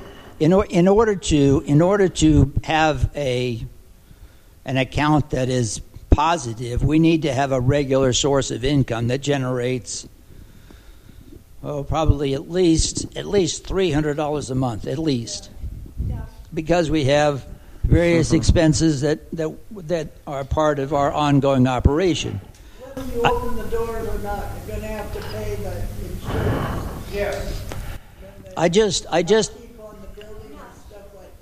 I just paid the PO box fee just a few Yeah. days ago, and that was uh, two hundred and twenty-four dollars. Yeah. PO box. You know, One that large? Because we're not using it. Well, ACB's using it. I mean, Omaha. It's using my address. Well, it, they're, they're still this the the PO box is for Nebraska. Well, I never get the mail, so I can't hear, I can't hear anything you're saying. It would be in my hands. Everything everything that everything that Nebraska receives, our PO box is a part of our official address. So, you know, I, we need to keep the PO box. You know, whether we like it or not, it's a part of oper- Sure. continuing to operate. And Ken, if I can jump in here, we virtually have no, we have done no fundraising.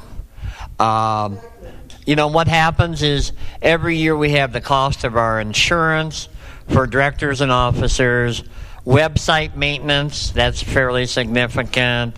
Then you know the the state convention. Some years that costs us money, and our only income that we get is normally what we what we make at the state convention, and that's about it, right? I mean, we, we, unless you know, last year was an anomaly because we had the national convention. Potentially, what do you expect to make on this one? I can go over that in a, a few minutes here, but uh, At this point, we don't have any idea. Yeah. Hopefully, we've made. Hopefully, we're making some money, but it, it, it chances are it's not going to be a great deal. But How about if you keep the amount that was given for the dinners? Would that come to six thousand? no, no. We had today. What do we have? About fifty people pay register. Does that sound about right, Jim? For the yeah, and, and then yeah, we had fifteen hundred. And you mentioned 40, I think 43 800 that showed up. Yeah, so we, but I think we had about about 50 people at $30 a person. And I think, what did we get, $65 or $70 today, Becky? Okay. And don't forget, I transferred the PayPal money in the, in the check. Yeah. Yeah. But We're taking money in every month and we're paying expenses every month. yeah. Well, there's there's, No. there's certainly We're going to build up that bond. No. Well, it's it's certainly build up if we take in more per year, Sure. putting out per year. exactly. That's what Dale's been saying forever. that's why Amber came up with the idea of the restaurant. Yeah. When are you doing that?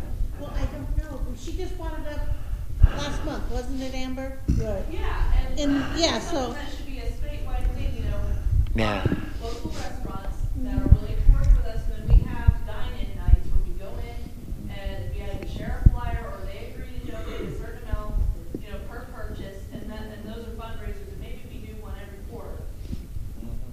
Are are there any other questions regarding our statement of account? No, thank you, Dale. All right. I'll take a I'm done, motion man. to accept the Thank treasurer's you. report. This So is moved. Tyler. I'll second. Got a second.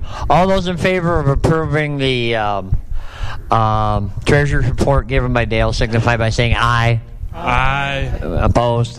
Very good. Thank you, Dale. Uh, Dale is a fiscal hawk, and uh, you know, one thing is we don't bring in a lot of money, but we don't spend a lot either. I, we we are. Uh, we don't, you know, we don't spend a lot of money, so uh, we have insurance and, uh,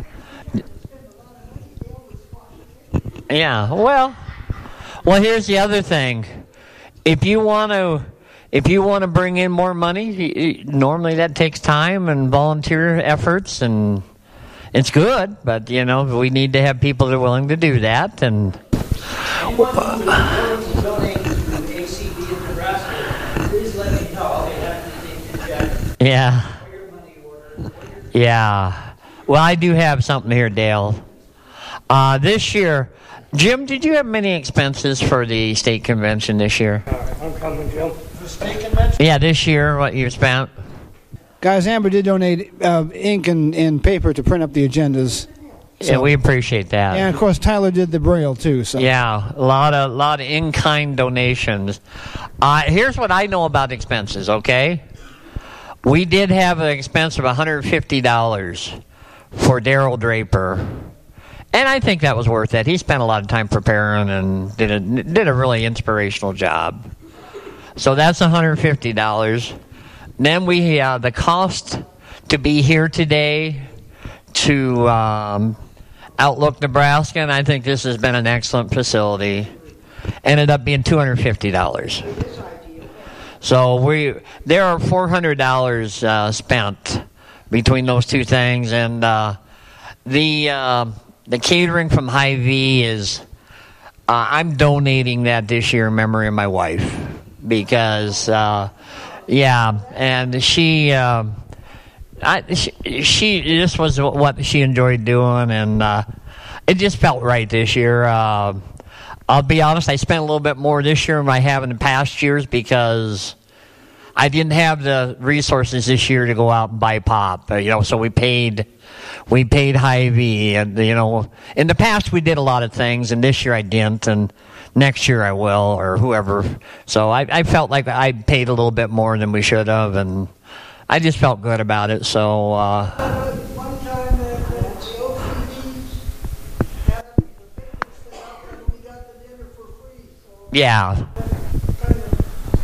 But so look at it this way: maybe we're going to end up with a thousand dollars this year. You know, positive. So yes. Oh. Uh, Crystal brought up a good point. Uh, we have uh, uh, a year or two ago. A year or two ago, we set up a uh, a program by which a person could become a life member to ACB of Nebraska. That means that you would not pay dues every year, but you would make a one-time uh, contribution to ACB of Nebraska uh, to become a life member. and that is uh, that's three hundred dollars. So, if you are able and willing to become a life member of ACB of Nebraska, uh, we would be happy to talk to you about getting that done. Okay.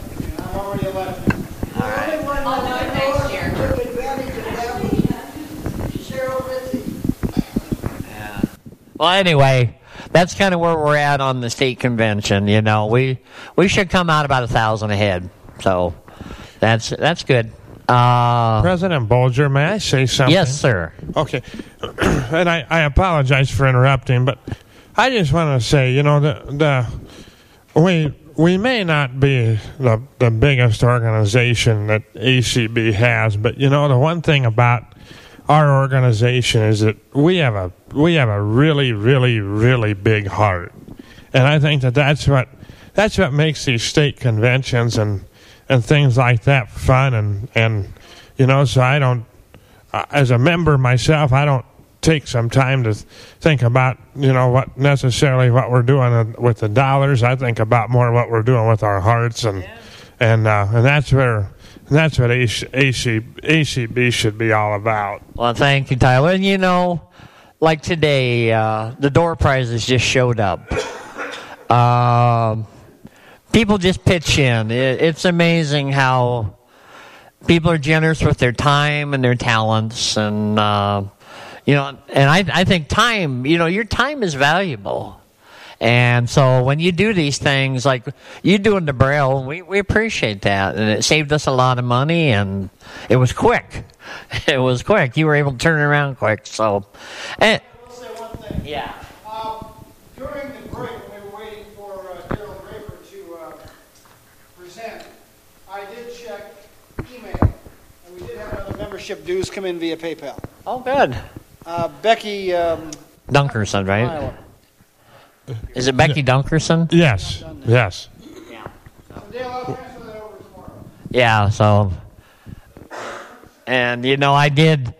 Dale got a check today from OCB for the dues for uh, state and national, so uh, we're we're caught up there. But um, anything else we need to talk to about business? I, I guess I'm just going to say. Okay, go ahead. Speak up. Yeah. So it probably won't get us much, but it may behoove us to get a RaiseRight account and a roundup account. And what those do is, respectively, RaiseRight allows you to get gift cards, and it's an app. And what happens is, each business that has gift cards on that platform, they agree to give a certain percentage back to us. And there's like a 29 cent fee for buying it with your bank account. So what you do is let's say I want a $20 Starbucks gift card and I'm just going to throw a random number out there.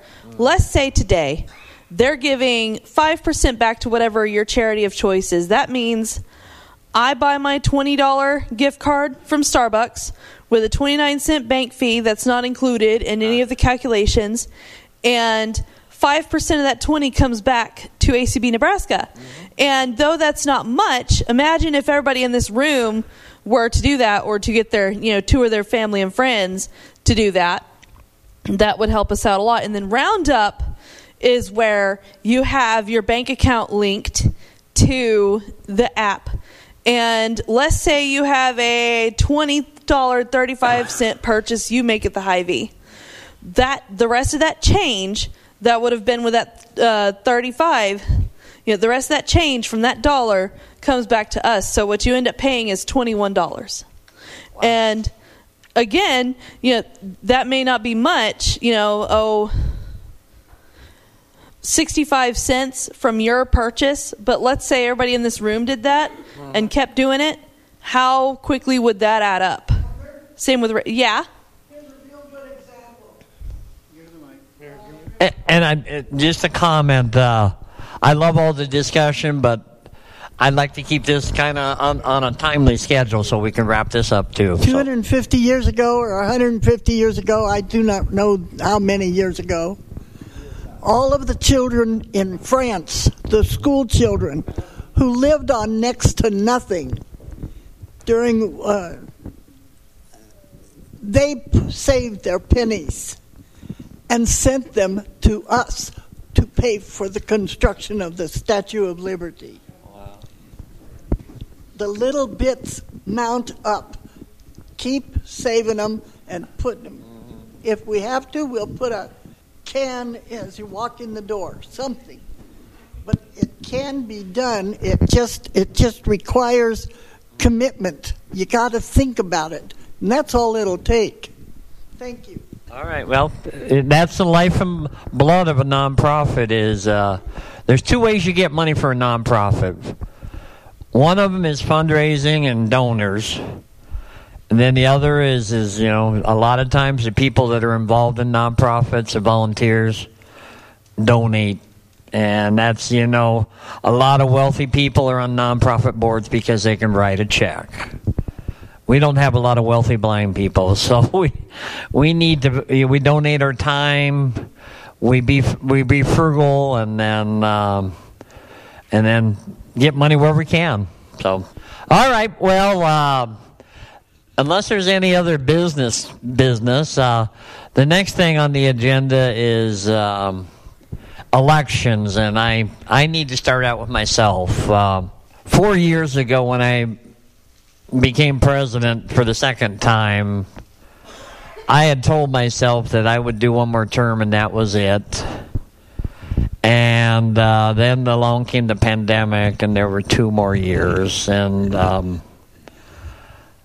um, I've, I've been thinking a lot here the last day about myself and not anybody else. You know, uh, when I was younger, I used to look at the older guys that had experience and uh, experience is important, definitely. But when I was a young guy, I used to tell myself desire is a hell of a lot more important than experience. You need both. I've got the experience, but I don't know that I have the fire in my belly anymore. And uh, and that's not good, you know. To to just just to do it because you got experience and I think is just preventing uh, someone else from, you know, that has the desire and the um, uh, to to uh, to do things. So uh, I, uh, and this is my decision based on just Mark Bolger and nobody else. I I don't want to be president anymore. I think I'd be I'd be doing a disservice first of all to myself because I don't like not doing my very best. And I'll have to say the last year or two, uh, while I relied on my experience and I, I think I was able to do a lot of good things, it it wasn't it wasn't my best, and uh, maybe maybe not my best is good enough sometimes, but it's not good enough for me. So uh, I did what I did because I care, and I I I hope I don't disappoint anybody. It's I'm doing it just because of me and you. Me because I don't like not doing my best, and then you because you deserve somebody that wants the best. So uh, I don't know what that does to the elections, but um, I appreciate everybody everybody that wants me to be president. That that means a lot to me, but. Uh,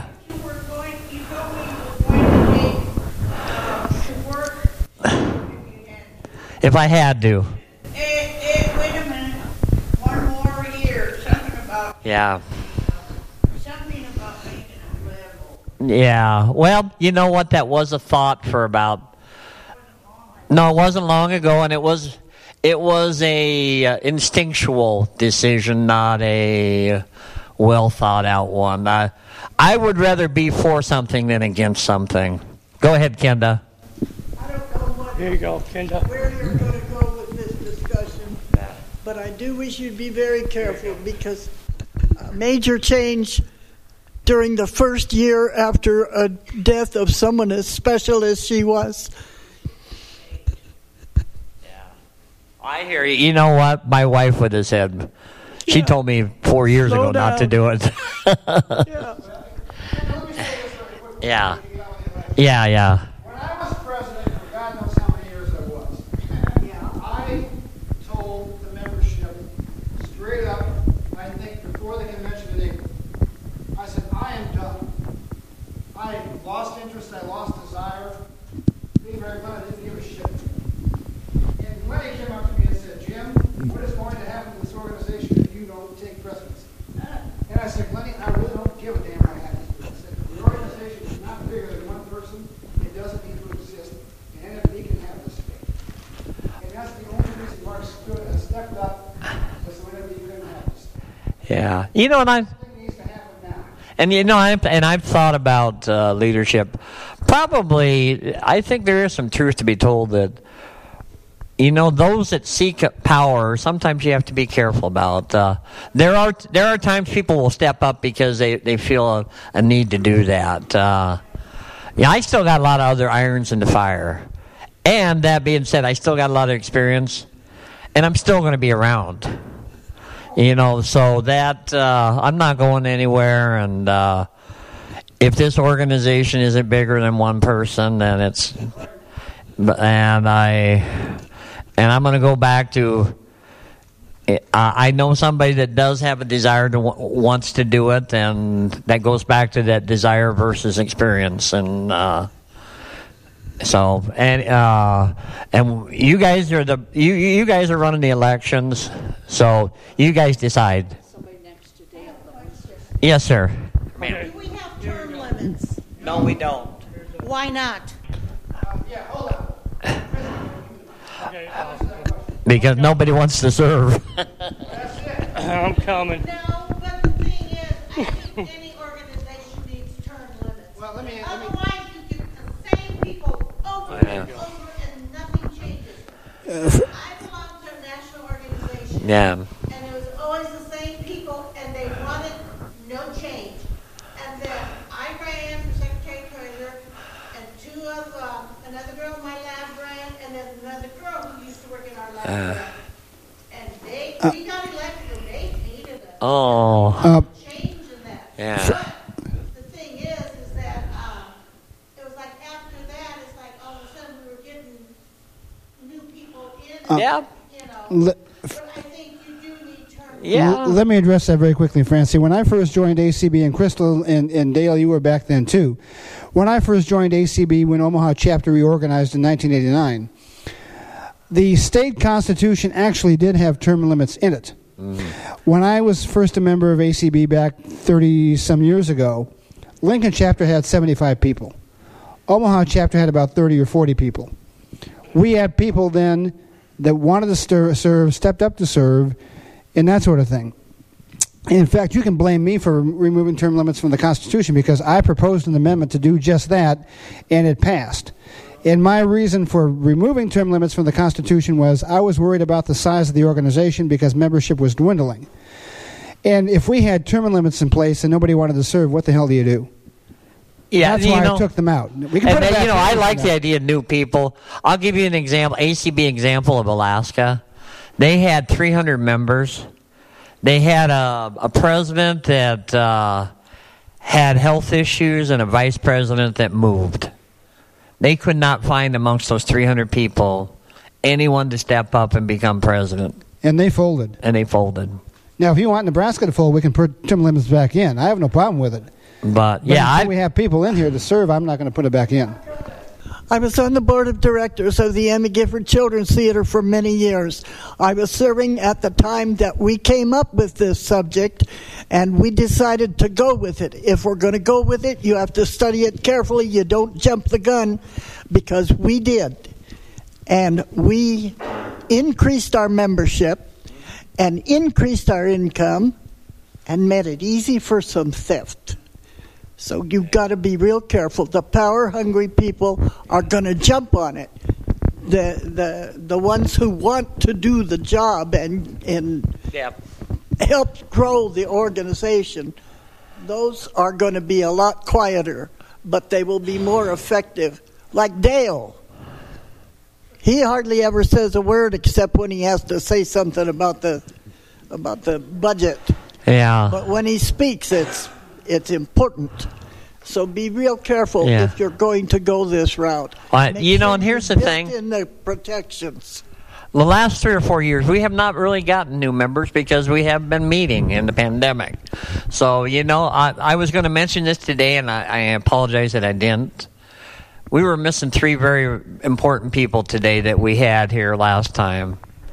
We had uh, Glennie Wyland, that served this group for a long time, John Cunningham, well, even though he wasn't blind, he was a great uh, encourager and uh, yeah, yeah. And then my wife, and you know, we we don't have three people to replace them yet, but we do. I, we need the Francies, we need the Ambers, we need the Tylers, we need the uh, different people to. You know, sometimes you don't find. I don't like to be a leader that holds on too long you know and and that can happen. You know people they hang on too long and you know people like the they feel comfortable and uh you know once you get too comfortable it, it, it's that whole experience versus uh, desire. I want somebody that's got the desire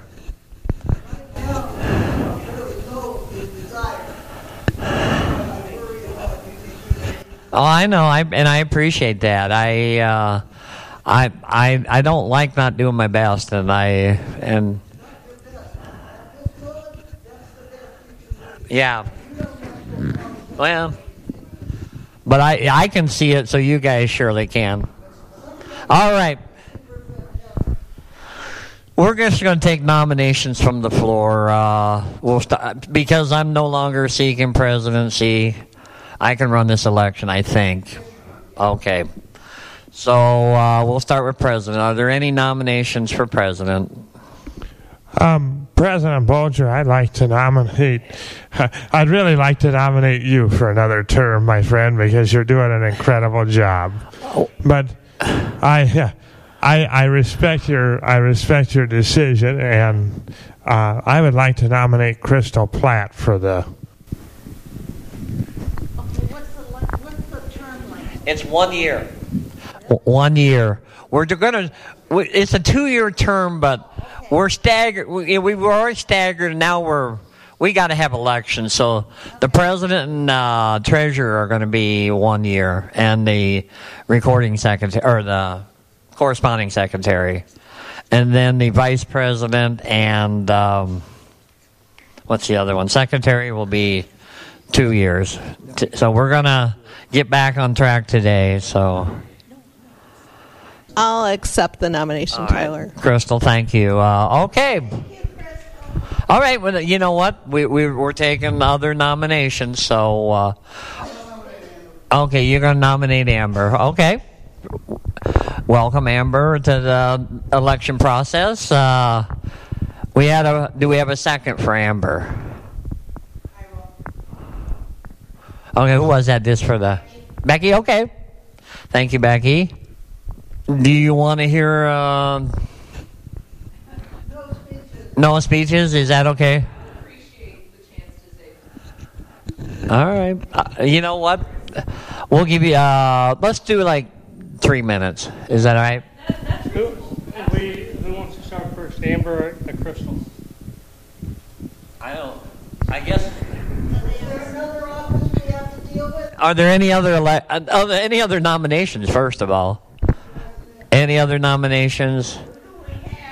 Any? mo- We have two people nominated for president: Crystal Platt and Amber. I'll let Crystal go first. Yeah, let Crystal. She was first nominated. Yep, I'll let her Crystal go first. You got it. Thank you for the nomination, Tyler, and um, I will work hard um, in what I'll call a transition year to um, to then return to our every other year for our positions and um, consider t- term limits as well. I think that would be a good recommendation. All right. Thank you, Crystal. Uh, Amber.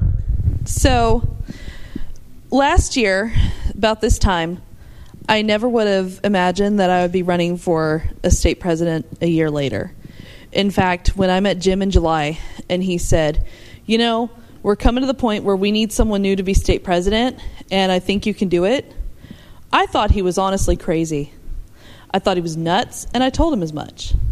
Here's, but here's the thing the more I talked to him, the more I heard about ACB Nebraska, the more I wanted to do it, and the more I started making plans for what I would do. I decided that my foci would be membership and fundraising, membership and money. If I could, if I had the money to bring everybody M and M's, I would. That way, that message would stick. So just imagine that I gave every one of you a pack of M and M's. My plan would be to start with the Brenda Dillon Walk and to raise money for us so that we could at least have a small foundation to grow our wealth with. And then starting in September, after the beginning of the school year, start going to all the disability services office in Omaha, possibly Lincoln, even into Council Bluffs to try and get members not only for ACB Nebraska itself, but to even possibly try and get a next generation affiliate that covered Iowa and Nebraska within the next five years. This is something I've thought a lot about. This is something that means a lot to me. And I understand the concerns about my tact and my approach, but I'll tell you something. Maybe my approach isn't the best, but I come from a position of caring. I come from a position of wanting ACB Nebraska to succeed. And I come from a position of recognizing that y'all are struggling right now. Y'all need help. I've, I've wanted something for a while that I could really sit on and build and grow and push my heart into. And that is why, even though I thought Jim was absolutely out of his mind, asking or you know saying hey you should be state president. You should go for it. That's why even with all the naysayers even with this emotionally charged atmosphere of be careful what you're doing be careful with power seeking people that's that's why i'm here. I'm not here seeking power for me. I'm here seeking to help you. Let, please acb nebraska let me help me help you. Dale you've been around a long time What's the best way to handle the vote on something where we have a contest? I am giving my vote to the one we've known for years well, because she is long, uh, long history of um, success. Amber, I think, is going to do the same kind of work, but I need another year of watching how she works before I can be sure that uh, I want to cert- turn this organization over to her. Well, uh, let's. Yeah, let's. Uh, you know, everybody's got their beliefs, and uh, we, let's vote with our. Let's speak with our ballots. Yeah, we got ballots uh, paper being counted. Okay. Okay, here's what we're gonna do. We, we've got a square ballot. If you're for Crystal you fold it in half. If you're voting for Amber, leave it alone. Don't don't fold it. Okay. All right. Well, there's um, given the uh, totals, uh, Crystal, uh, you you have more votes. Therefore, you are the next um, president for the American Council of Blind in Nebraska. And thank you, and thank you, Amber, for running. Thank you. Okay, let's move on to the next one Vice President. Vice President, do we have any nominations from the floor for Vice President? Any nominations? I'll nominate Amber. Okay, Chris has nominated Amber. Do we have a second?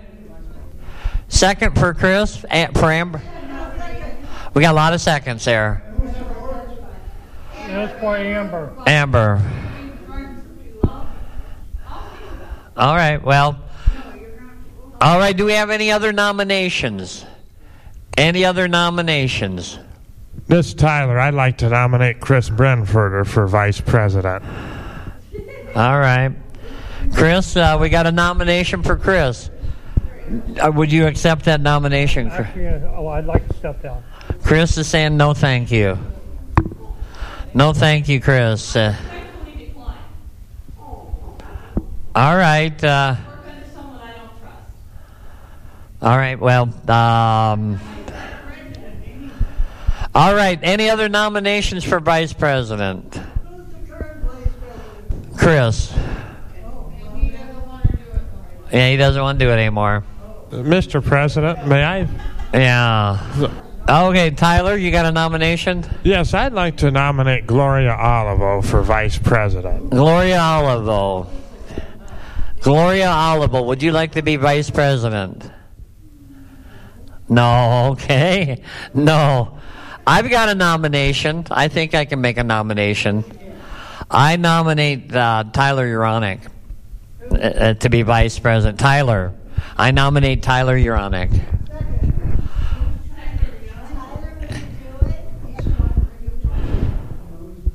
Um, Tyler?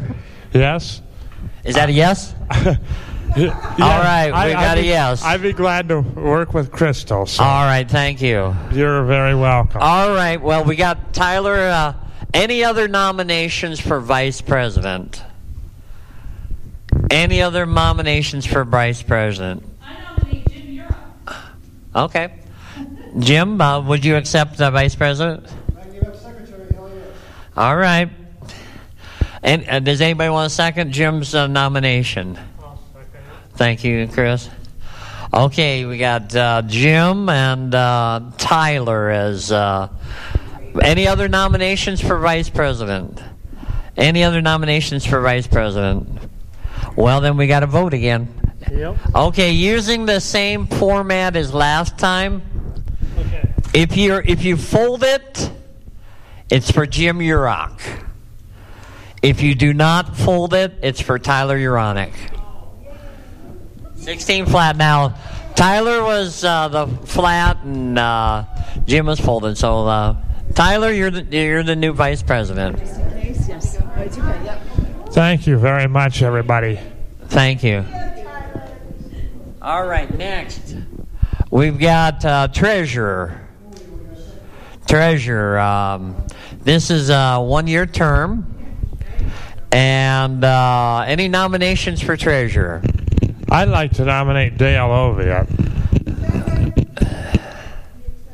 Second, okay. Dale, would you like? To, would you serve for one more year? Thank you, Dale. All right. Um, Dale, uh, uh, okay. Do we have any other nominations for treasurer? Any other nominations for treasurer? Last time, any nominations for treasurer? All right. Does some would someone make a nomination that Dale is by acclamation? Okay, we've got a nomination by Kenda to uh, nominate Dale by acclamation. Okay, all those in favor signify by saying aye. Aye. A vote. All right, thank you, Dale. Congratulations. Now we have uh, secretary. Secretary. Did- Are there any nominations for secretary? Jim Murock. Okay, any nominations? Somebody's going to nominate somebody? I'll nominate Jim. Okay, you're going to nominate Jim. All right, thank you. Uh, all right, we got a, a nominate first and a second. Jim, will you accept that? Thank you. You know, thank you, Jim. God bless you. All right, are there any other nominations for secretary? Any other nominations for secretary? Any other nominations for secretary? I move that we uh, end nominations and elect Jim by acclamation. Uh, all right, awesome. All those in favor of Jim Urach as secretary signify by, by saying aye. Aye. Thank you, Jim. All right, uh, then we got the last one is the uh, what do they call that? Corresponding secretary. Yes. And that's a one-year term. That's a one-year, and basically what the corresponding secretary does is will like if somebody's in the hospital you might send a get well card. Somebody passes away you might send a sympathy card. You know uh, kind of at the discretion of the president and uh, uh, are, can you think of any other duties jim? That's pretty much it. yeah. Yeah Ma- Maybe send out a letter here and there. But uh, do we have any nominations for corresponding secretary? President Bolger, um, I I was made aware that uh, Becky Dunkerson, one of our members, would like to fill that, or would like to, um, you know, uh, serve as corresponding secretary. I don't know if that, um, you know, how that works with her being virtual here on the radio with us. Doesn't matter. You know, Becky Dunkerson is a. Uh, she does live in Iowa. Um, yeah. Yes. Yes. I'm not sure which year, but I know Becky um, Dunkerson uh, attended a state convention. Was it 2018 or 19? I believe she lives in Des Moines or near Des Moines. Des Moines, yeah. So, okay. And she is paid for this year. All right. Are there any other nominations? Do, did we have a second second for Becky though? Thank you, Kim. Becky Dunkerson for uh, as corresponding. Now, do we have any other nominations for corresponding secretary? Any other nominations for corresponding secretary? I do it. Well, how about? Do I have a nomination to accept Becky by 59 seconds. acc- acc- acclamation? All right. All those in favor with Becky One minute, Dunkerson being five the seconds. um corresponding secretary, signify by saying aye. Aye. Opposed. Congratulations, Becky Dunkerson. Thank you. Thanks, Becky. Well, that's all you. the uh, that's all the I election. I just want to say that you guys have had a great convention. I've enjoyed listening to it, and next year I plan to be there in person. Awesome. Thank you, Becky. Congratulations. All right, that that um, that concludes the elections. Uh, all business is done for the state convention of 2023. I'll entertain a motion to adjourn. Uh, all those in favor of adjourning signify by saying aye. Aye. What? And thanks again, Paulette, and and uh, the, the our friends at Outlook Nebraska. Yeah.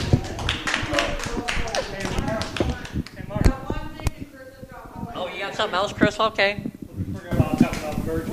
About what? Merging the Lincoln chapter to the.